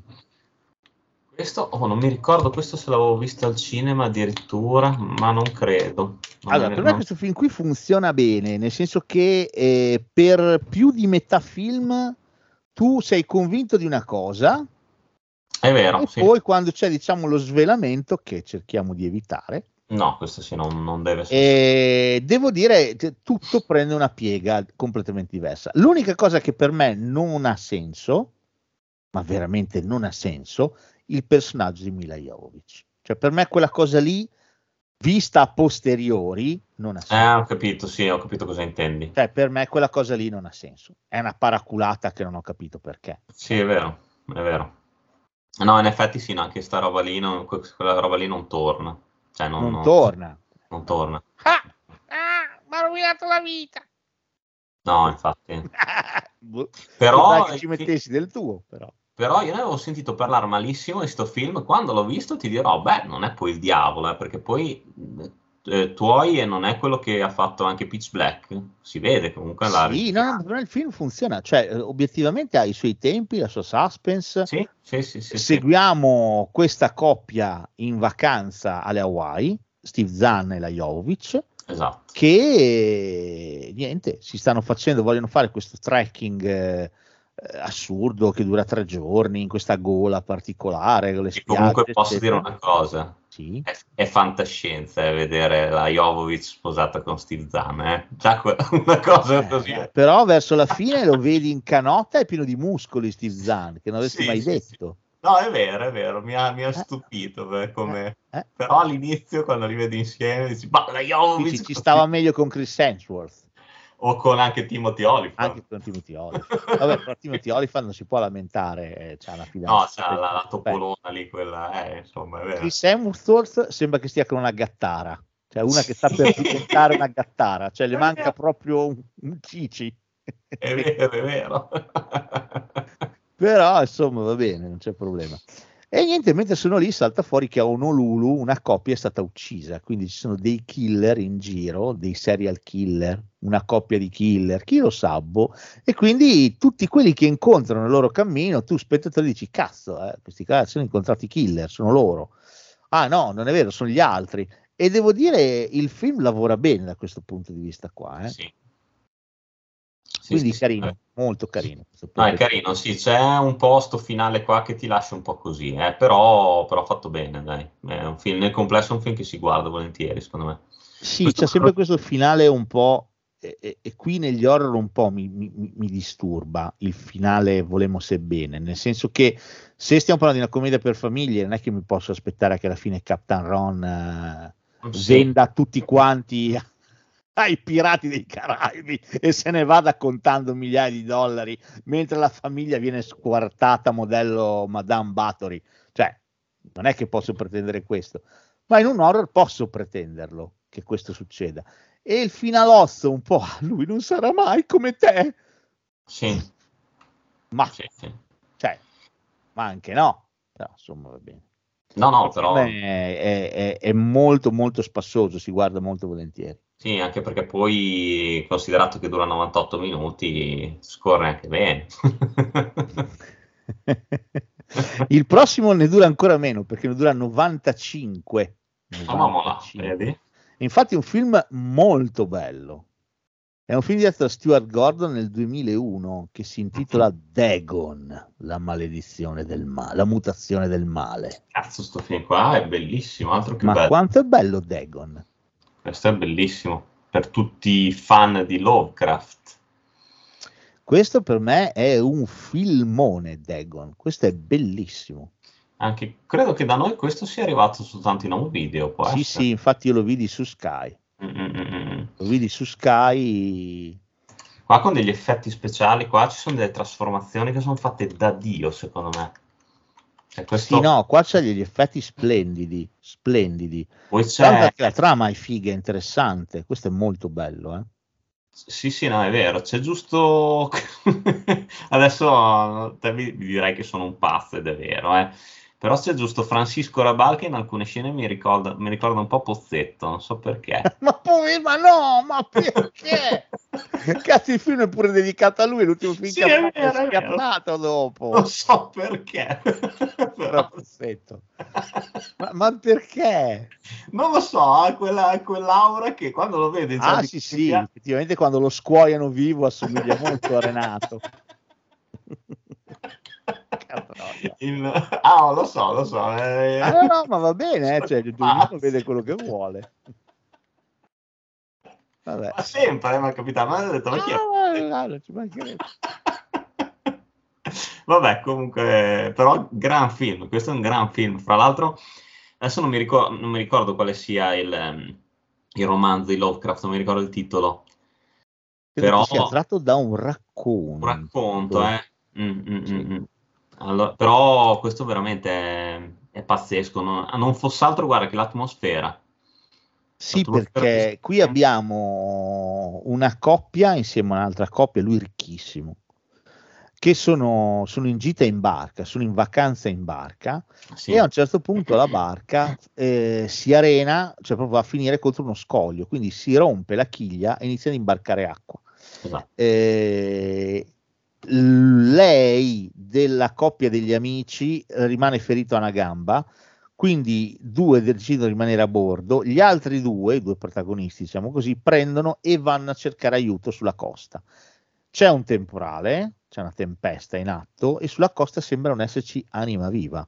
Sì. Incontrano un prete, un po' strano, ma va bene, lasciamo correre, che farà rimanere lì lei e lui lo fa sedere su una barca insieme a due tipi strani, molto più del prete, per andare a cercare aiuto. Intanto i due nella barca si li è succati qualche cosa che c'era nell'acqua, Esatto. lui non trova più nessuno, torna al villaggio e pure la fidanzata latita. E intanto lui è strano perché lui, tipo, il film inizia, lui ha degli incubi ricorrenti Sì. con Sì. una ragazza e lui Eh. rivedrà questa ragazza e il villaggio tutto è strano perché è abitato da questi personaggi che insomma poi alla fine mica poi più di tanto umani sono. Esatto. Sì, hanno qualche branchia in più, diciamo. di Sì, qualche protuberanza tentacolare in aggiunta. Salterà fuori che il villaggio è maledetto praticamente. Sì. Perché, questo glielo racconta Renato Pozzetto, glielo racconta.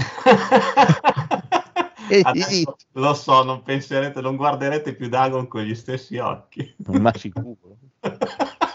E il buon Renato gli dice che quando lui era bambino c'era una gran carestia, una gran mancanza di pesce. eh. Eh. Manca il pesce e lui non- non pescano più niente fino a che non arriva un bel giorno un tipo irrompendo mentre stanno facendo una messa per cercare di benedire, per chiedere aiuto a Dio perché ci siano di nuovi pesci, arriva un tipo e gli dice voi siete dei pazzi, so io dove trovare il pesce, so io come fare, voi state sbagliando, state indirizzando le vostre preghiere in un luogo sbagliato. Bisogna che iniziamo ad adorare Dagon e allora arriverà il pesce. Al che il piccolo Renato dice: È la Madonna! Esatto. Nonostante ciò, il pesce inizia effettivamente ad arrivare insieme a dell'oro. E il bambino, il piccolo Renato, dirà: Tac! a conferma di quello che diceva quello che e infatti tutti quanti iniziano ad adorare Dagon proprio distruggono i simboli della fede tutti quanti quindi è stato un film che per me al Vaticano andava forte Sì, e sì, senza dubbio. sì sì c'è la scena quando rompono in chiesa iniziano a scassare eh, eh, Gesù, Madonne, croci me è andato fortissimo il Vaticano È questo. arrivato Russell Crowe che ha fatto tutti cucù. Cucù e, e sostituiscono tutto con il simbolo di Dagon che è un occhio fondamentalmente e niente questo ha maledetto il paese tutti quanti non sono più umani sono diventati uomini pesce fondamentalmente Sì. l'unico rimasto umano è Renato Possetto Esatto, esatto. Battuta Che- memorabile di questo film è: Ma signora, io ho il pesce, ho mica paura che mi inculi, eh. ho paura che mi mangi.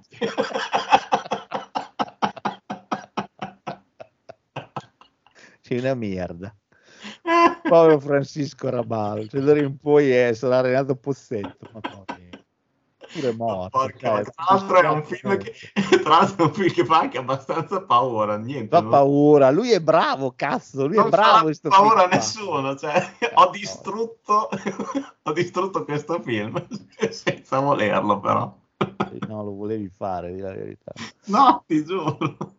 Devo dire finale di sto film qui figherrimo È meraviglioso, poi tra l'altro girato da Dio, con, con sta immersione, con il sogno Sì, che c'è si solo a un certo punto che c'è un effettasso digitale che fa un po' cagare al cazzo ma perché era il 2001 che io l'avrei evitato Ma infatti non capisco anche lì perché l'ha- l'hanno messo che è tutto artigianale. perché solo quella scena lì è C'è solo solo. è vero, c'è solo in quella scena, il resto è tutto artigianale che è fatto benissimo, cioè c'è un make-up favoloso in sto film.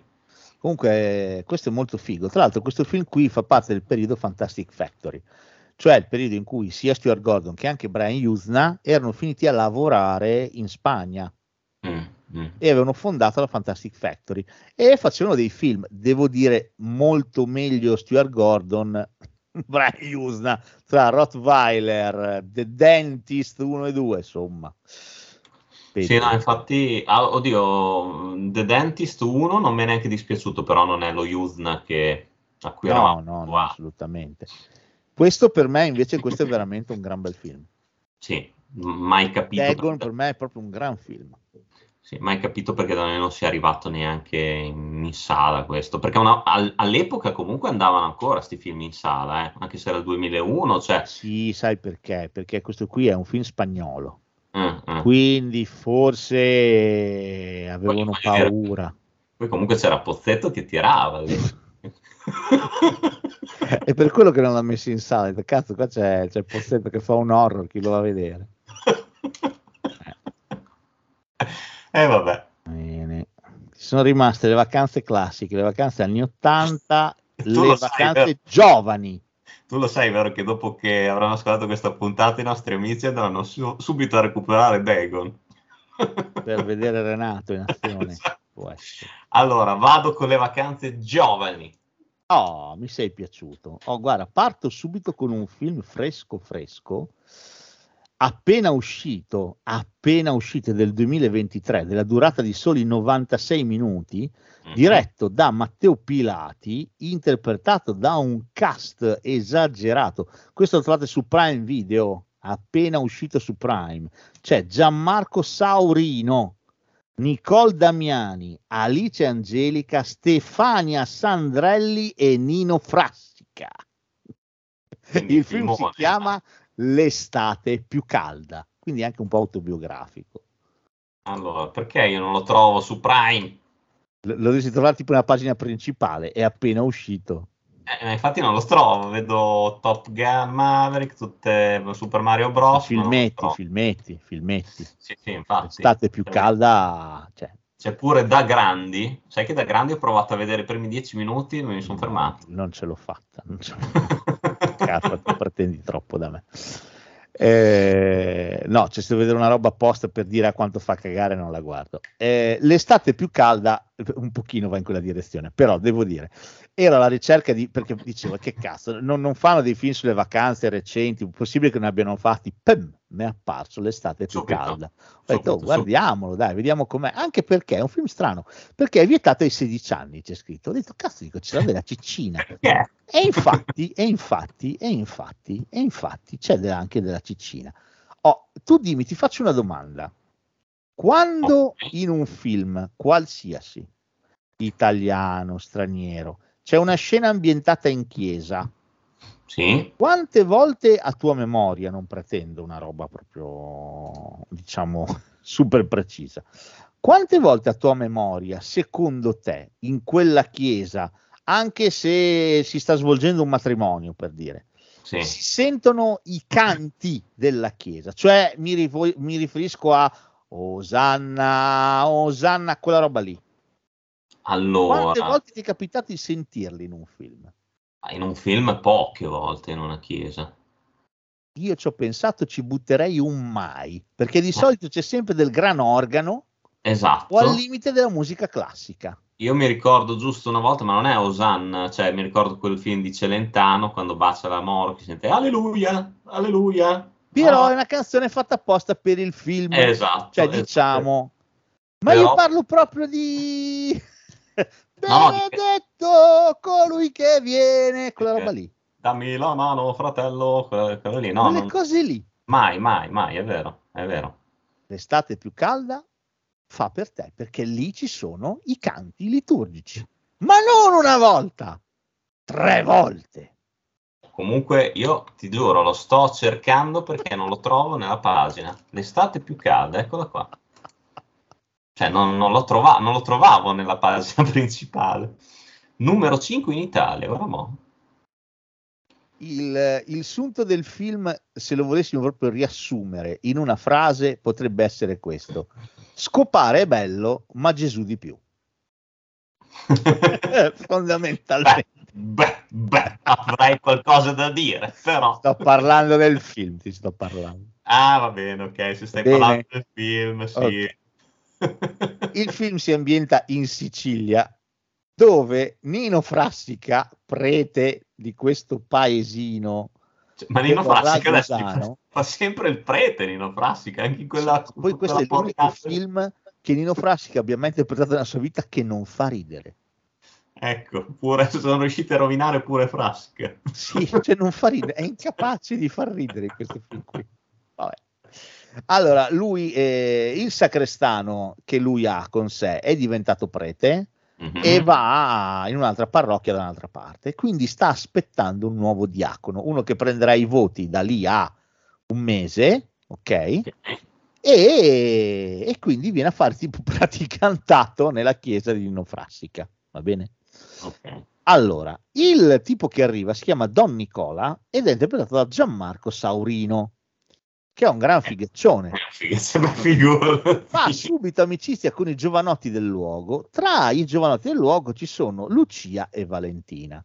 Allora, Valentina, che è vergine, gli mette subito gli occhi addosso se lo vorrebbe, vorrebbe trombare. Proprio Eh. espressamente dice: Aiutami, io voglio perdere la verginità con lui. Ecco. Lucia, che già, già ha una relazione, va Mhm. bene? Perché tromba con, non mi ricordo come si chiama il suo fidanzato, ma è un coso, ma è un, ehm, è di origine tunisino-egiziana, non mi ricordo. Ah, ok. Anche lì è bellissimo perché loro hanno una relazione, loro trombano, però lui si vergogna di dire al padre, al padre, che lui sta con un'italiana, lui si è fidanzato con un'italiana.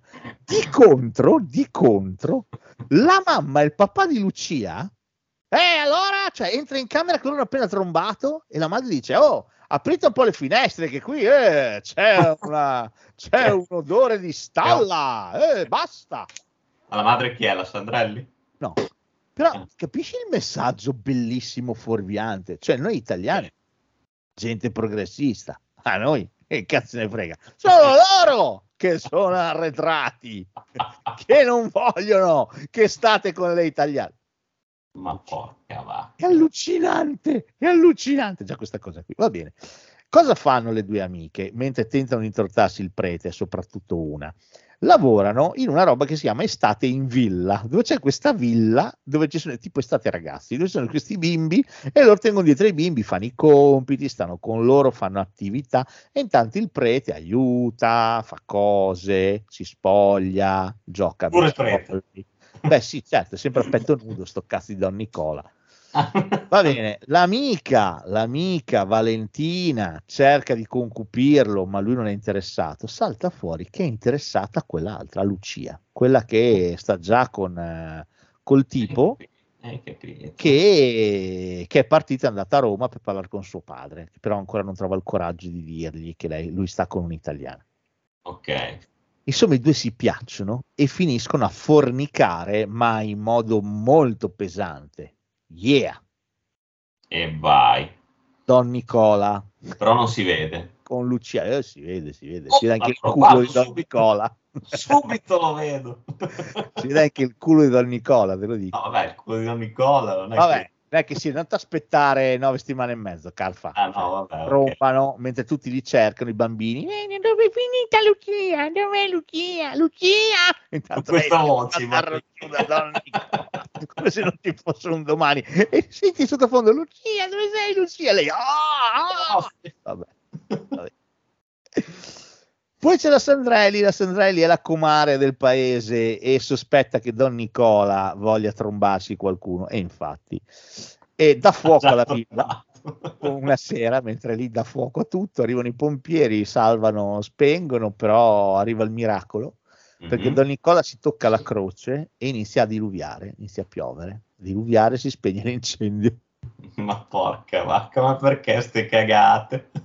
Dopo una, una relazione più o meno clandestina che va avanti un po', lei deciderà di, di porre fine a questa cosa perché la fede è la fede e lui deve essere un prete ligio e quindi Però cazzo va intanto se- bene, però se le- ha già tocciato il biscottino, eh?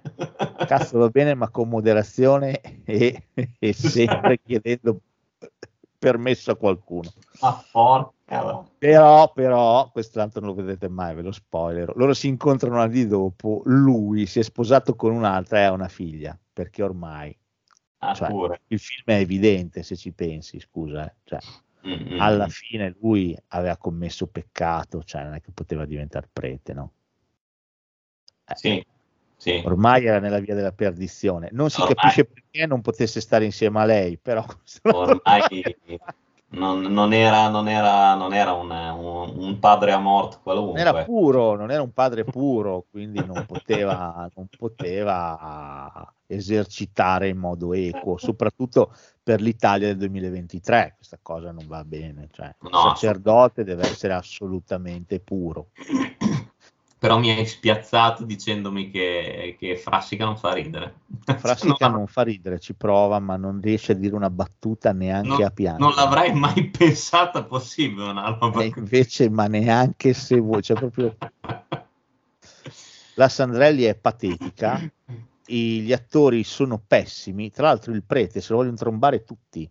C'è uno degli amici lì della, della combricola che è gay, e se lo vuole trombare pure lui. Tutti se vogliono trombare Don Nicola. Cioè, questo Don Nicola proprio ha fatto, ha fatto Poi C'è una scena dove c'è Don Nicola con la chitarra che suona la canzone di Tutti insieme appassionatamente. Do, se do qualcosa, te tutta la canta. E ci sono le suore che si commuovono. C'è una suora che non parla mai nel film, ma lì si commuove. Mm. Quindi è un bel film, mi raccomando. Eh, immagino, immagino. Guarda, Immagino. Guarda, film. L'estate è più calda. la tua risata mi ha convinto No, scherzi, scherzi, guardalo. Ti sentirai meglio dopo averlo visto, ti sentirai più maschio, più vero. Comunque, Comunque sono convinto, però comunque adesso volevo dire in diretta, non è vero perché non siamo poi in diretta, ti, ti ho appena mandato una cosa che ti titillerà le parti intime in maniera eccezionale. Non so se l'hai già vista, ma No. il fanservice per Cosa una volta ha, mandato? ha realizzato uno dei nostri sogni più bagnati. Io voglio quel film. Sì, che cosa mi hai mandato, Carfa? Ah, guarda, guarda la locandina. Pal- ah, beh, beh, ci eravamo andati abbastanza vicini. No, scusa, no, Chris Hemsworth lì dietro non si dire un cazzo. No, Chris Hemsworth lì dietro, lì dietro Non deve ci sta a dire un cazzo, te lo dico. Però come, come sarebbe? Come sarebbe? Io ci avrei messo padre Amorth lì dietro, come già detto in tempi. No? In, in altre puntate ci avrei messo un padre Amorth che fa cucù. Esatto, con il fumetto con scritto cucù. Sarebbe stato perfetto, sarebbe stato. Vabbè, Carfa mi ha mandato una locandina dove ci La sono Denzel. Washington, eh, John Wick e c'è anche Liam Neeson Esatto. insieme in un film. Quindi Non sarebbe male. Speriamo si, ci sia la realizzazione. io non credo, io non credo, anche solo a livello di, di cachet degli attori pagheresti una follia. Poi sono tutti in sciopero gli attori, quindi col Eh, cazzo. esatto, non se non faranno più un cazzo. Fatica. Ancora per quest'anno possiamo andare avanti, ma per me nel 2024 mm, usciranno un attimo col contagocci filmini. Sì, for- forse, forse i nostri pregiudizi saranno un po' ridotti. Ma più brevi se Dio vuole, sì, di sì. O vanno a ripescare della roba dentro ai bauli che ciao belli. Sì, film del 2004, 2005. Sì, sì, te- te- fortunatamente, forse esce davvero al cinema The Loved Ones, visto mai? Potrebbe essere, perché no? Io ci sto, io ci sto. Magari. Va bene, allora, l'estate più calda ti ho convinto a non vederlo. ho già fatto io lo sforzo per Guarda, tutti, a sì, posto sì. così. Mi hai convinto anche perché veramente questa cosa di, di- la consapevolezza di prassi che, che non fa ridere mi ha, mi ha veramente sconvolto. Comunque ricordo, trombare è bello, ma Gesù di più. Va bene. Allora, prossimo film. Allora, vabbè, questo te lo cito perché, perché no. Cita, È un film del 2004 diretto da Giovanni Veronesi, interpretato da Silvio Muccino, Violante Placido e Delio Germano, che si chiama Che ne sarà di noi? Come la canzone di Grignani, Che, da, eh, che infatti Che c'è da- nel film. che c'è a manetta nel film. No, non c'è a manetta, dai, sto C'è, scherzando. c'è, c'è, però c'è nel film. Sì, no, ma dico, però non c'è sempre, non No, è... non c'è sempre, non è... Che cazzo di film ho visto che c'era sempre la canzone in continuazione? Che cazzo era? Che ho detto, ma che cazzo? Ah, è il tempo delle mele. Se, il se tu guardi Sì, il tempo eh, delle tempo mele, mele reality, ci sarà dieci volte nel film. In continuazione. cioè. Ogni 20 minuti, dreams are my reality. Sempre. È vero, è vero. Un po' come il motivo, secondo me, di Love Story, che si ripete... Ecco, Infatti, se tu vai a vedere quella canzone di quella brano, Sì. è prima fatto al pianoforte, poi fatto col violino, poi fatto Sì. con la chitarra, poi fatto sì. con l'oboe, poi fatto con l'arpa. È lo stesso brano che dura 4 minuti e mezzo, è lo stesso minu- è la stessa roba ripetuta con vari strumenti. Cioè, schifo. sì, l- l'orchestra che si diluisce in tutto il film. L'orchestra che ci spappola i maroni, ma vabbè. Ah, che ne sarà di noi? È un film veramente inutile, però, però perché no? L'estate è giovane, citiamolo. A parte che c'è Silvio Muccino, che per me di buono nella sua vita ha fatto solamente come te nessuno mai. Poi. Sì, poi penso che sì, dopo ha cominciato a farsi le pippe lì in, eh, in Ricordati di me, Quel film lì, ricordi me, è, è orrendo per quanto che non è riferito, perché evidentemente in quel film lì Muccino credeva che il titolo fosse riferito al suo pisello che gli diceva prendimi fuori ogni tanto. Ma Sei no. sicuro, eh? Carfa, è troppo caldo, Carfa. Comunque, Riprenditi, idratati, tu, Carfa, tu idratati. pensa, tu pensa che, eh, che ne sarà di noi, mi è toccato andarlo a vedere al cinema, per anche lì. C'è anche si- una parte girata a Bologna, lo sai. È vero. Ma anche lì perché mi ricollega al discorso che hai fatto prima, che trombare è importante, ma Gesù di più. Quindi già hai capito perché lo sono andato a vedere al cinema. ma non per Gesù. Non ho capito. ok, no, non capivo il nesso, però va bene, adesso forse me l'hai chiarito. Eh, qui abbiamo tre amici Silvio Muccino, Giuseppe Sanfelice che sembrava dovesse spaccare culi, invece è finito a fare un cazzo, ed Elio Germano, insopportabile in questo film Elio Germano. Oh, francamente io lo sopporto poco sempre Elio Germano, ma qui veramente Però- è da prendere però- a fucilate. Cioè, io non, non ho capito perché abbia preso parte. Vabbè che all'epoca ancora non era, no, non era così famoso, eh. No, ma qui il nome del cast era Silvio Muccino. eh. Sì, sì, sì, è vero, è vero, è vero, era Il lui nome che... del cast era Silvio Muccino. Loro tre vero. partono, vanno a Santorini perché? Perché la- Muccino vuole trombarsi la, la Violante, Ah, la Violante gliela fa solamente annusare, vedere da lontano e gli dice Gesù è più bello, Gesù è più bello e, e va invece a Santorini. Lui convince i suoi due sfigatissimi amici ad andare con lui anche se li inganna, gli dice che vanno da un'altra parte e in realtà lui vuole concupire la Placido, che però lei si è già fatta concupire da qualcun altro. Però troverà la sua vecchia amica che da sempre innamorata di lui, praticamente è come te ne sono mai due in Grecia. Va bene. Sì, sì, è vero. Elio Germano è stato bocciato, quindi deve andare a lavorare nell'azienda del padre, tutto è sempre incazzato col mondo Elio Germano. Sembra che il- l'Italia del 2023 fatta di social, ah sì sì, ispirata a Elio Germano. Sono tutti incazzati sempre, esattamente come il suo personaggio. O comunque io poi posso dire, non me ne vogliate, ma io Muccino anche non lo sopporto quando parla. Cioè, sta parlata qua, sto, sto, sto coso, sto Dai, ti piace solo quando muore nel cartaio. Sì. lo ammetto, lì è stata la sua parte migliore. Va bene, chiudiamo lì- l'estate giovane con un film capolavoro. Capolavoro. Addirittura. Che di, Addirittura. nuovo, che di nuovo si becca la soundtrack, perché qui ce l'aggiungo. È un film del 2004 diretto da Jeff Shaffer e si intitola Eurotrip.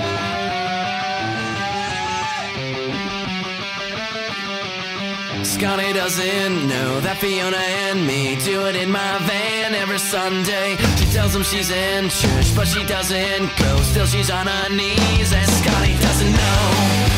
Oh, Scotty doesn't know. So don't tell Scotty. Scotty doesn't know. Scotty doesn't know. Fiona says she's out shopping. But she's under me and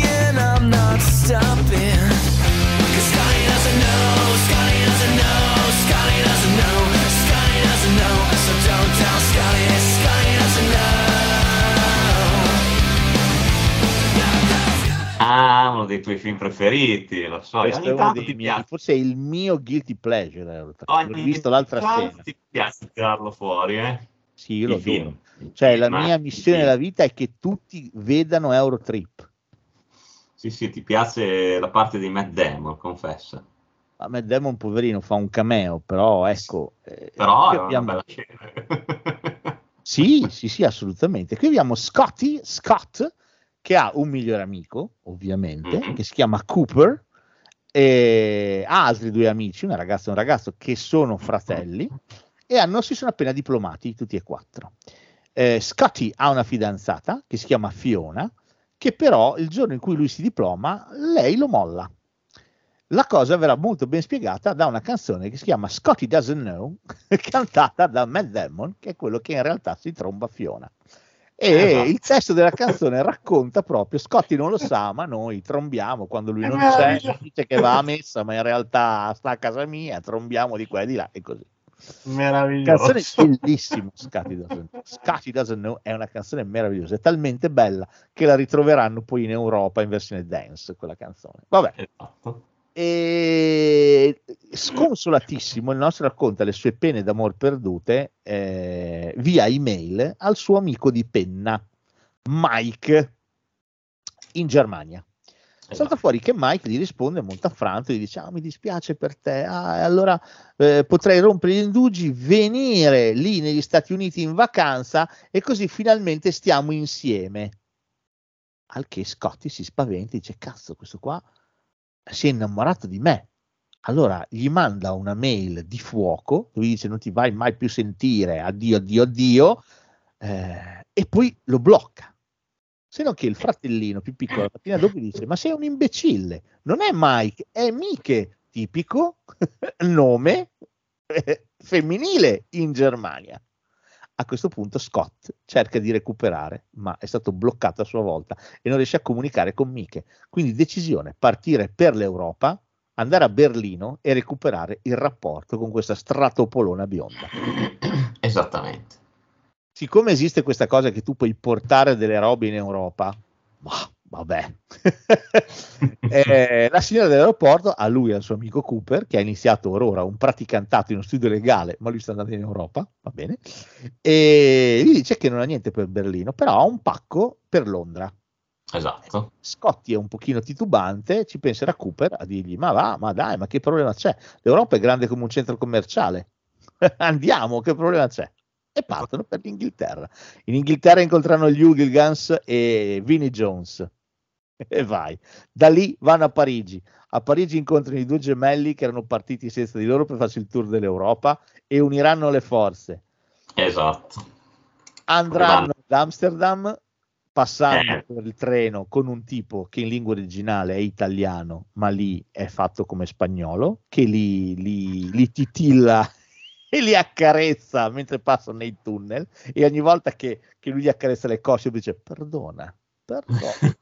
Finiscono ad Amsterdam, uno verrà derubato, uno verrà violato sessualmente e gli altri due penseranno di mangiarsi dei brownies eh, alla bamba e invece non è vero, erano brownies normali andranno in una spiaggia per nudisti, eh, finiranno a Bratislava, dove con un solo decino, scena, cult del film, eh, finiranno in un hotel mega lusso, Sì. viziati A coccolati. 10 stelle. bellissimo, bellissimo. Quando dà la, la mancia al cameriere che gli dà un penny, gli dice un penny, un penny, apro un hotel tutto mio.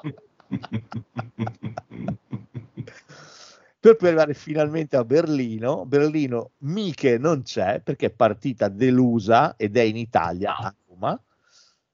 Intanto, mentre lui sta parlando col padre di Miche, c'è il fratellino biondo di Miche che si è fatto i baffetti neri alla Adolf e gira col passo dell'oca dietro. È una roba da vedere esilarante. E lui finirà a Roma, dove suoneranno la campana di San Marco, che significa che il pontefice è morto. Esatto. Bruceranno qualche cosa nel caminetto, ci sarà la fumata bianca. e Tutti pensano, ah, non è stato eletto il nuovo pontefice. E lui si affaccerà a San Pietro vestito come il Papa. E quindi tutti lo crederanno il nuovo pontefice. E poi, poi questa è solo la punta dell'iceberg. Eurotrip è un cast di capolavoro. È meraviglioso Eurotrip molto più bello di Road Trip di cui sarebbe la costola ma questo è fantastico Eurotrip per me è genio allo stato puro. Road Trip era quello con, con Ashton Kutcher, vero? Road Trip era quello con non mi ricordo se era anche Ashton Kutcher non mi sembra Ricordo, boh. No, no, no, forse no. Eurotrip è fantastico. Quando arrivano a Parigi, che convincono i gemelli a seguirli a, a Berlino, dai, venite a Berlino, ma no, ma noi non lo so, ma noi dovremmo, ma dai, ma Berlino è come se fosse un sobborgo di Berlino, scusa, Parigi è come se fosse un sobborgo di Berlino alla fine, esatto. Quindi è pieno zeppo degli stereotipi classici che hanno a che fare col cambio della valuta, con la percezione che hanno gli statunitensi dell'Europa. Devo dire, è veramente un grande film, No, demente ma intelligente. È vero, è vero. Sì, ha un po' lo stile alla Zucker, secondo me, quell'ironia lì. Sì, un'ironia fottutamente idiota, però divertentissima. Sì, sì, sono d'accordo. Che a me è piaciuto parecchio quando lo vidi. O Carfa, sono rimaste le vacanze classiche e le vacanze anni 80. Ma facciamo le vacanze anni 80 allora. Chiudiamo Bene. poi col classico. Va bene. Ti cito veloci veloci un paio di film. Il Mhm. primo, un grandissimo film del 1989, diretto da Joe Dante, che si intitola L'erba del vicino. Ah, porca vacca. Eh, appena preso in, in DVD, che l'hanno fatto Ah, riuscire. sì? Bravo, Sì, sì, mi sì, piace. sì. Hanno fatto uscire un'edizione a doppio disco pazzesca, bellissima. Con un Tom Hanks al Ah. bacio. Tutti, tutti. Carrie Fisher, Bruce Dern, l'altro non mi ricordo come si chiama, l'altro vicino. poi ci sono i Clopix. Rick Ducommon si chiama l'altro vicino. Poi c'è Carrie Fisher che fa la moglie di Tom Hanks. Ci e poi i- ci sono i Klopek. Clopix che sono fantastici, con capeggiati niente meno che, che dal nazista dell'Illinois. Esattamente, proprio da lui. È un film meraviglioso. The Burbs. Comunque, se vuoi, c'è una pagina Facebook che si chiama The Burbs is the best movie ever made, una roba simile, dove Ah. pubblicano ogni tanto delle robe su sto film. Posso essere d'accordo. Posso essere interessa. Io, io non, so, non so come si faccia a non aver visto sto film. Questo è, sai perché? Perché intanto non è mai uscito al cinema qui. Eh, sì, Questo di quello- nuovo è uscito in eh, straight to video sì, per la chic video, ancora me lo ricordo. È vero, è vero. Eh, e questo è un film meraviglioso, questo è strepitoso, se non l'avete visto recuperatelo. Tom Hanks è in vacanza, non ha niente da fare, relax. A guastargli questo clima un pochino così da, da svacco, ci penseranno i suoi vicini di casa. Perché sono convinti che nella casa proprio di fianco a quella di Tom Hanks siano arrivati dei personaggi da tenere d'occhio piuttosto loschi, i Klopek, appunto. Esatto. Tom Hanks cercherà in tutti i modi di far cambiare idea ai suoi vicini di isolato, perché poi è una strada la sua. Sì, sì. E, e più cerca di fargli cambiare idea, più si rende conto che i Klopek sono strani. E quindi si convince anche lui di questa cosa. E, e inizierà a indagare nella villa e nella vita dei Klopek per farne uscire le magagne, perché sono convinti che questi uccidano la gente, li facciano sparire. Le mogli non saranno proprio contente di questa cosa. Le mogli cercheranno a loro modo di fargli cambiare idea. La roba diventerà, degenererà, diventerà una, una guerra vera e propria fondamentalmente. Il film è estremamente intelligente perché è un film divertente, ha come sempre poi in eh, quasi sempre in eh, Joe Dante ha degli elementi horror Sì, perché ci sono degli elementi horror. Quindi funziona come horror come commedia come thriller. È un film splendido questo splendido poi la casa dei Klopek è fatta da Dio. Sembra proprio una di quelle magioni stregate alla, non so, casa dei fantasmi. sì. Cioè, Dante non, non lascia, non lascia niente al caso, cioè, come sempre cura qualsiasi dettaglio. c'è un Cory Feldman meraviglioso che appena vede che c'è movimento inizia a chiamare gli amici per assistere a quello che sta per capitare e chiude il film dicendo "Ah, adoro questa strada. È strepitoso questo. Sì, sì, e poi, e poi il, il finale di sto film non è scontato, non è, c'ha un- se vogliamo, un doppio finale. certo sì sì assolutamente. È fantastico, veramente, veramente intelligente come film. è veramente forte. Ma lei ha guardato nella caldaia? Eh, no in realtà no. Quindi lei ha visto? No.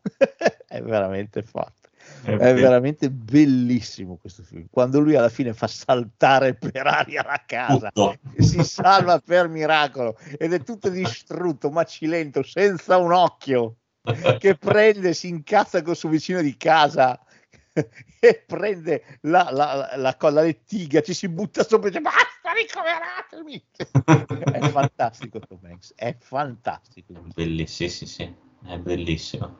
questo è un filmone eh. questo è veramente un filmone No, guardatelo perché questo è un giodante al fulmicotone eh. tra Sì, sì. l'altro la componente horror esiste perché c'è questa storia orale che racconta il vicino su il, il gelataio Sì, è vero. Skippy ed è veramente forte quella roba lì funziona un sacco funziona devo dire è un gran film questo Sono d'accordo. Sì, sì, uno dei migliori di Dante. Ammesso che non ne abbia, fa- ne abbia fatto uno brutto, che non credo. No, di brutti non ne ha fatti. Anche Looney Tunes Back in Action è bello, quindi... Sì, sì. A me è piaciuto un botto anche The Hall. Sì, sì, sì, assolutamente. Ultimo film uscito al cinema di Dante. È vero, è vero. Visto fortunatamente al cinema quello. Oh, il prossimo film è un film eh, del 1993, quindi non c'entra in realtà con gli anni 80, però è dell'89, eh, scusami, del nova- dell'89, nel 93 viene fatto il seguito, perdonami. Eh, quindi c'entra con gli anni 80. È un film che è un emblema degli anni 80, della mia generazione e di quel tipo di commedie di cui questo film fa parte. si chiama Weekend con il morto. Eh beh. Eh sì, è vero. Hai Ted scelto Kotcheff. Sì, che fa strano che Ted Kotcheff abbia fatto questo film dopo Rambo. Protagonisti Andrew McCarthy, eh, figlio di Kevin, quello dell'invasione di ultracorpi, Jonathan Silverman e poi c'è Terry Kiss che fa Bernie Lomax, Ma che è è questo- diciamo il protagonista assoluto del film. Sì, insieme io ho adorato anche, non so come si chiama l'attore, il personaggio del killer, Ah sì, sì, sì, sì, Poli! che impazzisce letteralmente perché non riesce Sì, mai sì, a sì, sì. seccare. cioè, o quantomeno lo secca subito, però se lo ritrova sempre tra le palle. È Sì, convinto- perché Bernie ha una società di assicurazioni. Sì. I due giovinotti, Andrew McCarthy e Jonathan Silverman, lavorano per lui e scoprono un ammanco di 2 milioni di dollari fondamentalmente. Cioè un'assicurazione della vita pagata più e più volte. Quindi vanno da lui e gli dicono: Ah, guarda qua, c'è questa, c'è questa assicurazione. E Bernie dice: Ah, ma che bella idea, parliamone nella mia villa questo weekend. Venite giù venerdì e state con me tutto il weekend. Quindi loro partono. Quando arrivano, siccome Bernie è in combutta con la mafia Esatto. e ha chiesto aiuto alla mafia per seccare i due giovinotti, però la mafia, sto mafioso, ha trovato l- immediatamente, ha preso la palla al balzo per uccidere solo Bernie. Perché? Perché gli tromba la mano, gli tromba la moglie. Anche la scena, com'è la scena dove lei va a trombare con lui quando è già morto? Quando i due giovanotti arrivano alla villa di Bernie, Bernie è già stato ucciso da Poli, da sto killer, da sto sicario, Esatto. che ha già lasciato l'isola, bello tranquillo, tanto lui il suo mestiere l'ha fatto. Scoprono che Bernie è morto e decidono di tenerlo in vita, perlomeno come apparenza, e per non far sospettare a nessuno e per non venire sospettati a loro volta di, essere, di centrare qualche cosa con, eh, con l'omicidio, con la morte di Bernie. E quindi sarà tutto un eh, gli leghiamo i lacci delle scarpe, camminiamo insieme, ci teniamo a braccetto, ci sediamo insieme. andiamo- E, e sto Bernie che viene sepolto dal bambino. E- con finale bellissimo, con lui che ritorna fuori il bambino. Signore, posso seppellirla? Poi la cosa bella è che lui, cioè, c'è Kiser che è bravissimo perché fa sempre per tutto il film queste smorfie. Sì, è fantastico. Cioè, Fa ste smorfie del cazzo, è meraviglioso. Kaiser, sono d'accordo, è la cosa più bella del film. cioè, Rivisto oggi, rivisto oggi nel 2023, c'è una battuta che mi ha colpito. Cioè? La battuta che mi ha colpito è quella quando loro due arrivano per la prima volta nella villona di Bernie, Bernie è già morto, eh, Jonathan Silverman dice, hai visto che lusso, guarda che bello, eh, io lo dico sempre, se ti dai la- da fare e se lavori ottieni tutto questo. E Andrew McCarthy gli dice, ma sai che non lo so, il mio vecchio ha lavorato tutta la vita e ha ottenuto solamente di lavorare di più. Ah, Devo dirti, è una battuta che ho trovato interessante per il 1989. sì, è vero. Perché devi sempre pensare dove è stata collocata quella battuta. Profetiche. Sì, più che altro, eh, più che profetica, probabilmente rappresentava un tipo di realtà che non era quella che veniva poi spacciata Sì, ad ogni angolo come eh, verità. Ma di fatto chi lavorava e lavorava tanto otteneva di lavorare di più, non di farsi il villone, lo yacht, come eventualmente veniva raccontato. no? Quindi devo dirti, questa cosa mi ha, mi ha colpito parecchio, mi ha colpito. Poi, insomma, è anche interessante, sempre in quest'ottica, ma sono i viaggi di Yussi. eh, prendete do- dopo i viaggi di Gulliver, ci sono i viaggi di Yussi. come quello con Indiana Jones, cioè sono viaggi miei, però io ce lo vedo, quando una cosa ce la vedo, ce la vedo, non posso farci niente. Quindi eh, legato a Weekend con il morto è interessante che la villa di Bernie che si riempie di personaggi improbabili, Sì. eh, bodybuilder, eh, stilisti improvvisati, modelle, soubrette, ce n'è di ogni, ok? Personaggi estremamente legati al mondo dell'immagine, dell'apparire, anche solo farsi vedere in un certo modo, no? Vero. Che arrivino in quella villa e non si rendano conto che Bernie è morto. Esatto. Quindi l'essere smette di essere importante perché l'apparire è troppo preso dall'apparire, non ti accorgi dell'essere. E nessuno si accorge che Bernie è di fatto morto, nonostante loro provino anche a dirlo a un certo punto. Ma Ah, nessuno se ne accorge perché sono tutti troppo presi e distratti dal dover apparire qualcos'altro per rendersi conto di ciò che è veramente reale. No, adesso è una bella riflessione. Non so se Ted Kotcheff volesse farla questa riflessione, però hai visto mai, magari. No, però Yussi l'ha, l'ha recepita, quindi oh, perché no? È chiaro che vedere le cose a posteriori è forse anche più facile rispetto a quando le vedi nei tempi, Eh, però posso dire una cosa, Mm. è anche interessante rivedere le cose proprio per questo, perché Sì, le sì, sì, valutiamo con occhi diversi. Beh, no, ma infatti rivedere i film eh, a distanza di tempo e in diverse fasi della tua vita ha sempre un suo perché, è importantissimo. Sono più che d'accordo. Va bene, ultimo titolo delle vacanze anni 80, in realtà sono due, ma li facciamo insieme. Mhm. Il primo è del 1983, dura ben 96 minuti. E Uh. sto parlando di National Lampoon's Vacation con Chevy Chase e Beverly D'Angelo. Beh, anche questo diciamo che è un must di quel periodo. Nel cast anche Anthony Michael Hall, giovanissimo, Sì. un bimbo praticamente. Il film ha avuto un sequel che forse è anche più carino dell'originale, che si chiama Ma guarda un po' sti americani, European Vacation fondamentalmente, del 1985, dura 95 minuti ed, è, ed è altrettanto spassoso. Se nel primo film la famiglia Greenswald va a um, Wallyworld, era un vecchio cartone animato Wallyworld, Mhm. Dove c'era l'alce e il castorino che facevano cose, ci hanno fatto anche un film con Robert De Niro, Wally e Bullwinkle. Wa- Mamma mia, lì Rocky. Rocky, Rocky e lui. Bullwinkle, scusa. Eh, vabbè, loro vanno e hanno tutta una serie di disavventure, tra cui la nonna che gli muore, la mettono sul portapacchi, vabbè, cose. Nel secondo vincono un viaggio premio in Europa e anche quello non è male. Ci sono due o tre scene in Europa che francamente valgono il film. Tipo lui che non va in Inghilterra e tira sempre sotto con l'auto. Eh, non mi ricordo se Michael Pellin, credo di sì. E lui ogni volta che è stato tirato sotto si scusa lui. È bellissima questa cosa. C'è lui che si scusa. Scusate, scusate, è tutto rotto, distrutto, la bicicletta da buttare. E ogni volta si scusa. Ma questi si trovano ancora da qualche parte? Secondo me forse sì, da qualche parte.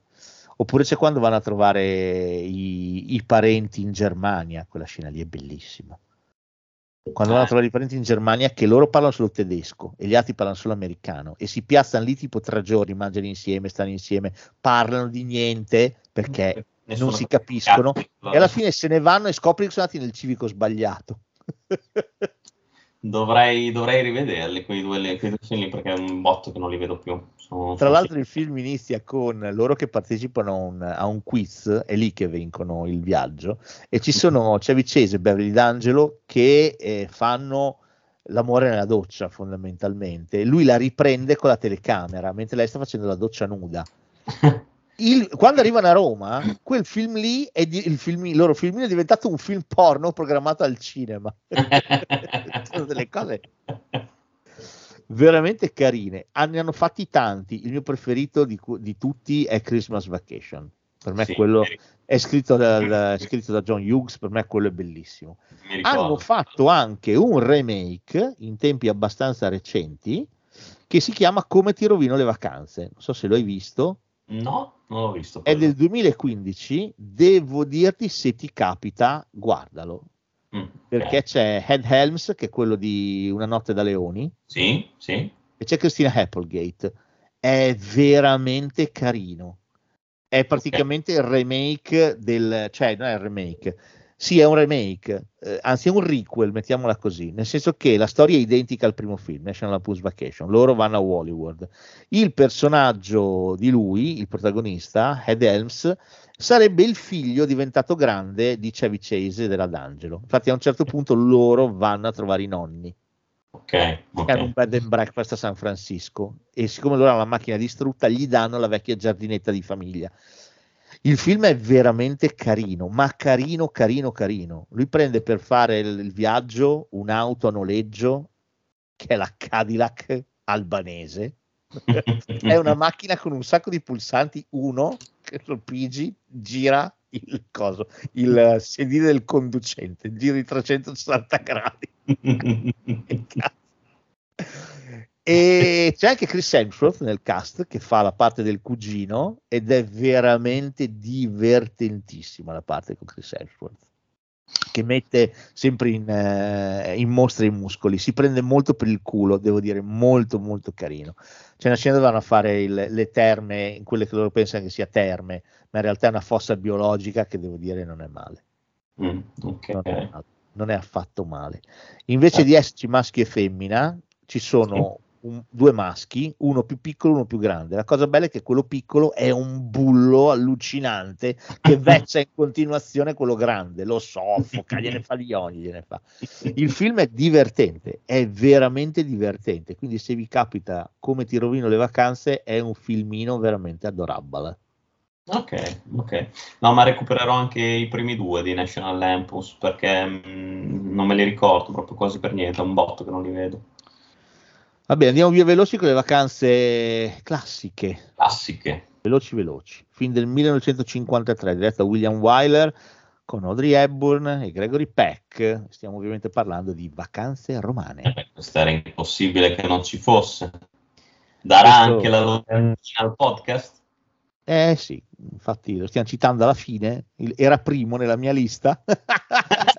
Dava la locandina al poster, al, al podcast, ma lo stiamo citando alla fine. Vabbè. Beh, però dai, ci sta anche ogni tanto finire col classico, Perché che... no? Perché no? Perché no? Perché no? Eh, Vacanze romane è un classico. Eh sì, sì, sì. Ed è un gran bel film, anche per le nuove generazioni, secondo me, potrebbero apprezzarlo. Secondo me, assolutamente sì. Assolutamente sì. A parte che il film ha, un, eh, ha una particolarità. Eh, è stato scritto da Dalton Trambo. Sì, è vero. Vincerà l'Oscar come miglior sceneggiatura, ma Dalton Trambo non andrà ovviamente a ritirare l'Oscar, ma ci andrò, ci andrò, ci andò un prestanome. ci andrà io, ci andrò io. Eh, ci andò un prestanome perché lui era nella lista nere di Hollywood sì, era, e quindi capisco. non poteva assolutamente scrivere lavorare. Quindi Esatto. all'epoca lavoravano con dei prestanome. La cosa singolare è che vincerà un Oscar questo film come miglior sceneggiatura e lo sceneggiatore, è vero, non potrà andarla a ritirare, quindi pensa un po'. Sì, con giusta ragione poi vincerà um, per la migliore sceneggiatura perché è veramente un film della Madonna questo.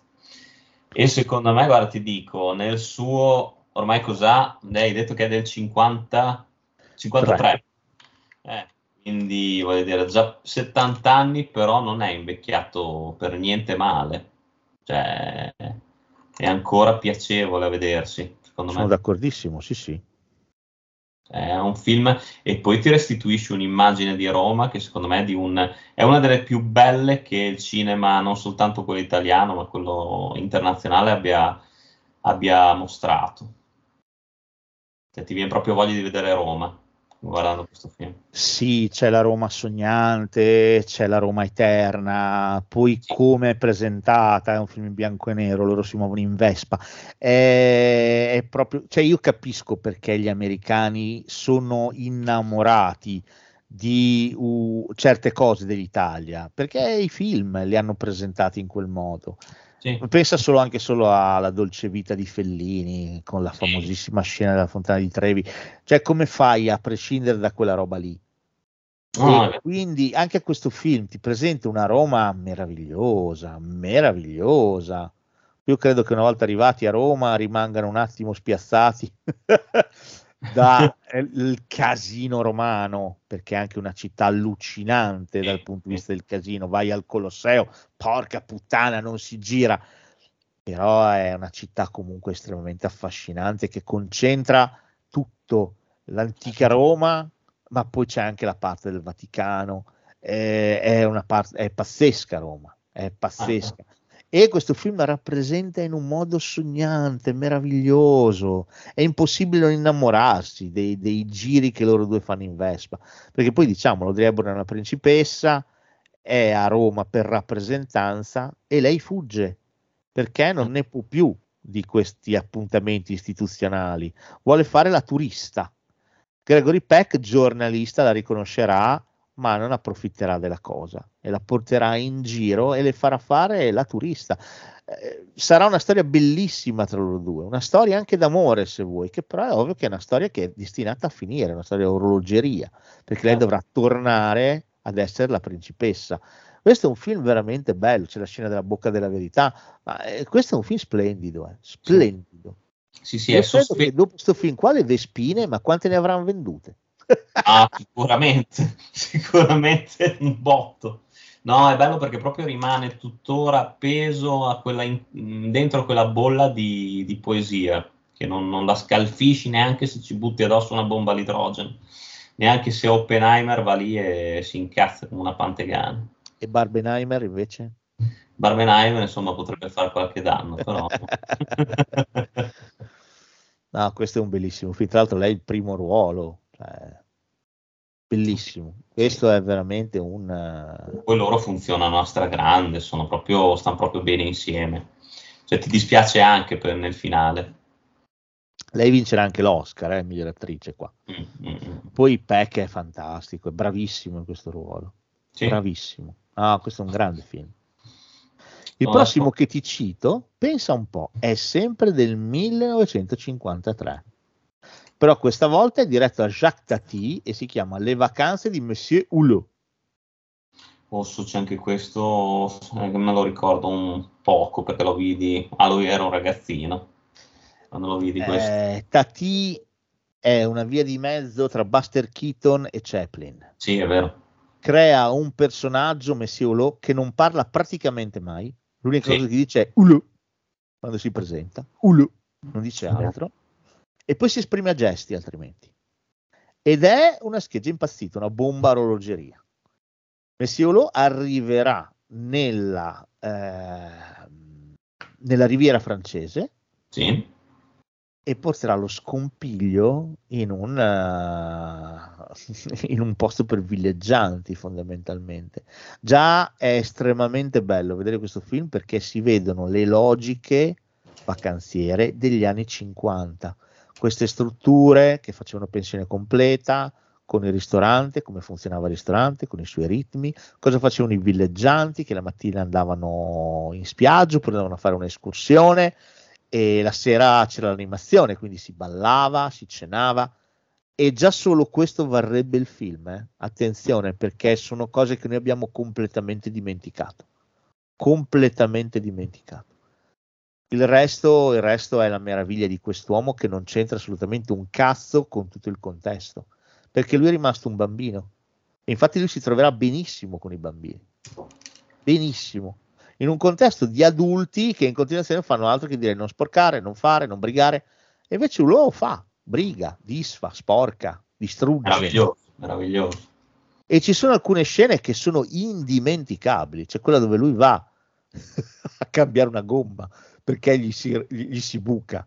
E lui cambia il copertone, ma il copertone c'è umidità, è caduto per terra, quando lo tira su è pieno zeppo di foglie, c'è una processione funebre, gli prendono il copertone perché pensano che sia una corona. E quindi lui deve andarlo a recuperare. Scena epocale, oppure quando gioca a tennis.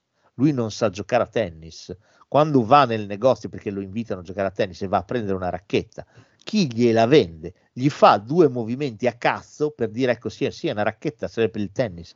E lui capisce che così si gioca a tennis, quindi userà questi due movimenti ma a cazzo di cane per battere, insomma, morale da favola sono battute imprendibili. E vince tutte le partite. È veramente fa facendo incassare tutti.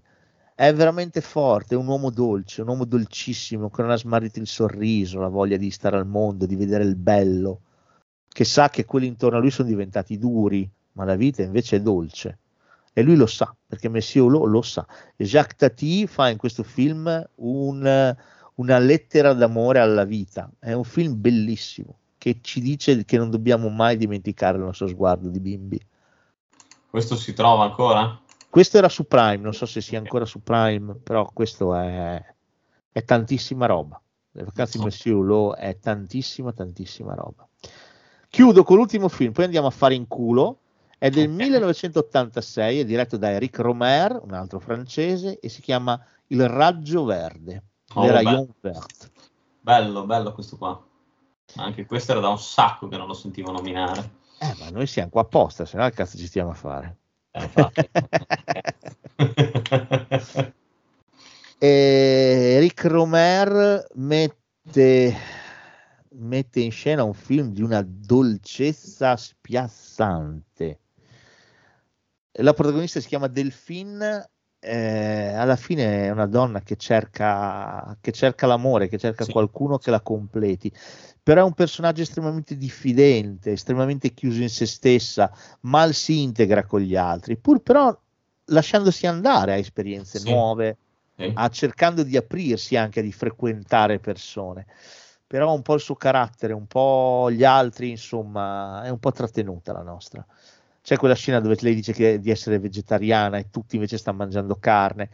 Eh, è un bel personaggio del film perché è una donna che la vita l'ha, l'ha ferita e non le ha riservato solamente carte belle. Sì, sì, sì, sì. Però un E- personaggio dolcissimo, sensibile, mi ha fatto benissimo come personaggio.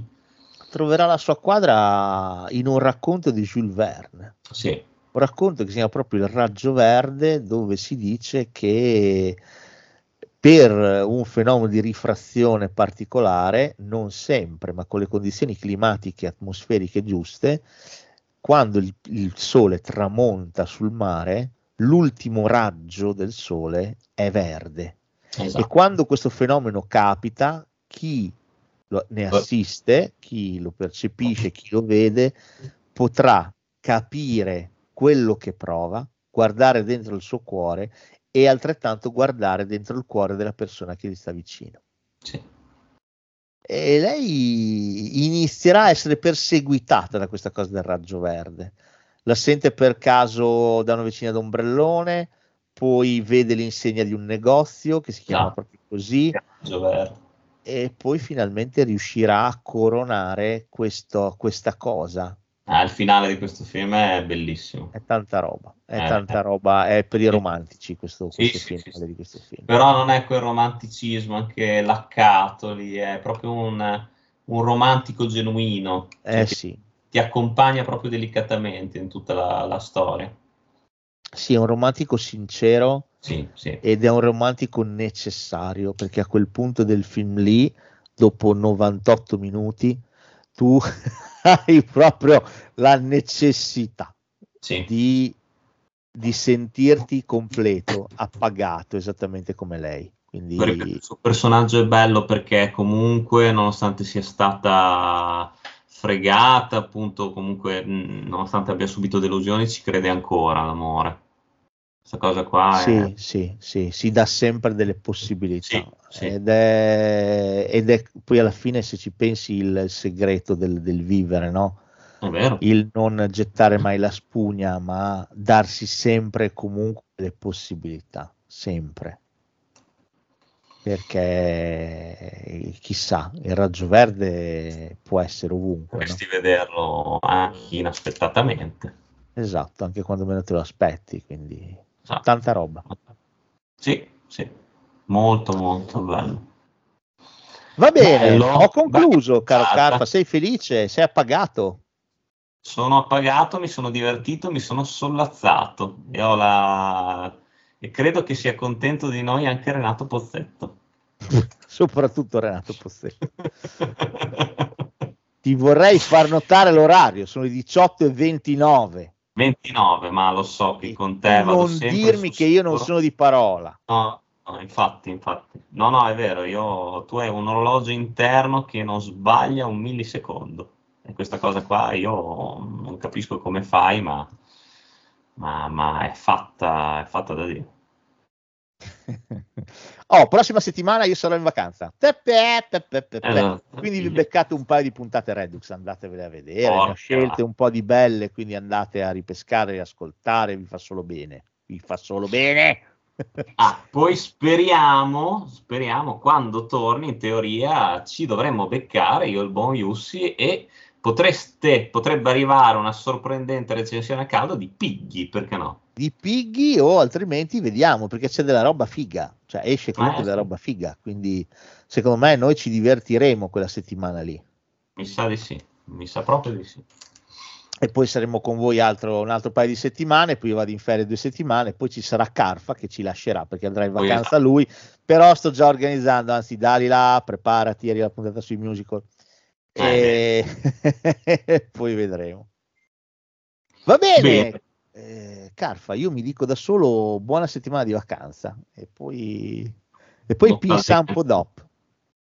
Montaldega anche a me, buona settimana di vacanza, buon divertimento, buon relax soprattutto e poi tac. Ricordi che trombare è bello, ma va bene. Alla prossima allora. Alla prossima, sempre qui, belli Barzotti. Au revoir. Au revoir. in bilico tra tutti i miei vorrei non sento più quell'insensata voglia di equilibrio che mi lascia qui sul filo di un rasoio a disegnar capriole che a mezz'aria mai farò tremo mentre canto nascondo questa stupida allegria. Quando mi guardi non senti che tremo mentre canto è il segno di un'estate che vorrei potesse non finire mai. In bilico tra santi che non pagano e tanto il tempo passa e passerai come sai tu in bilico e intanto il tempo passa e tu non passi mai. Nascondo questa stupida allegria quando mi guardi non senti che tremo mentre canto è il segno di un'estate che vorrei potesse non finire vorrei potesse non finire vorrei potesse non finire mai Oh, well, there we are. Here's the theme music. Good night.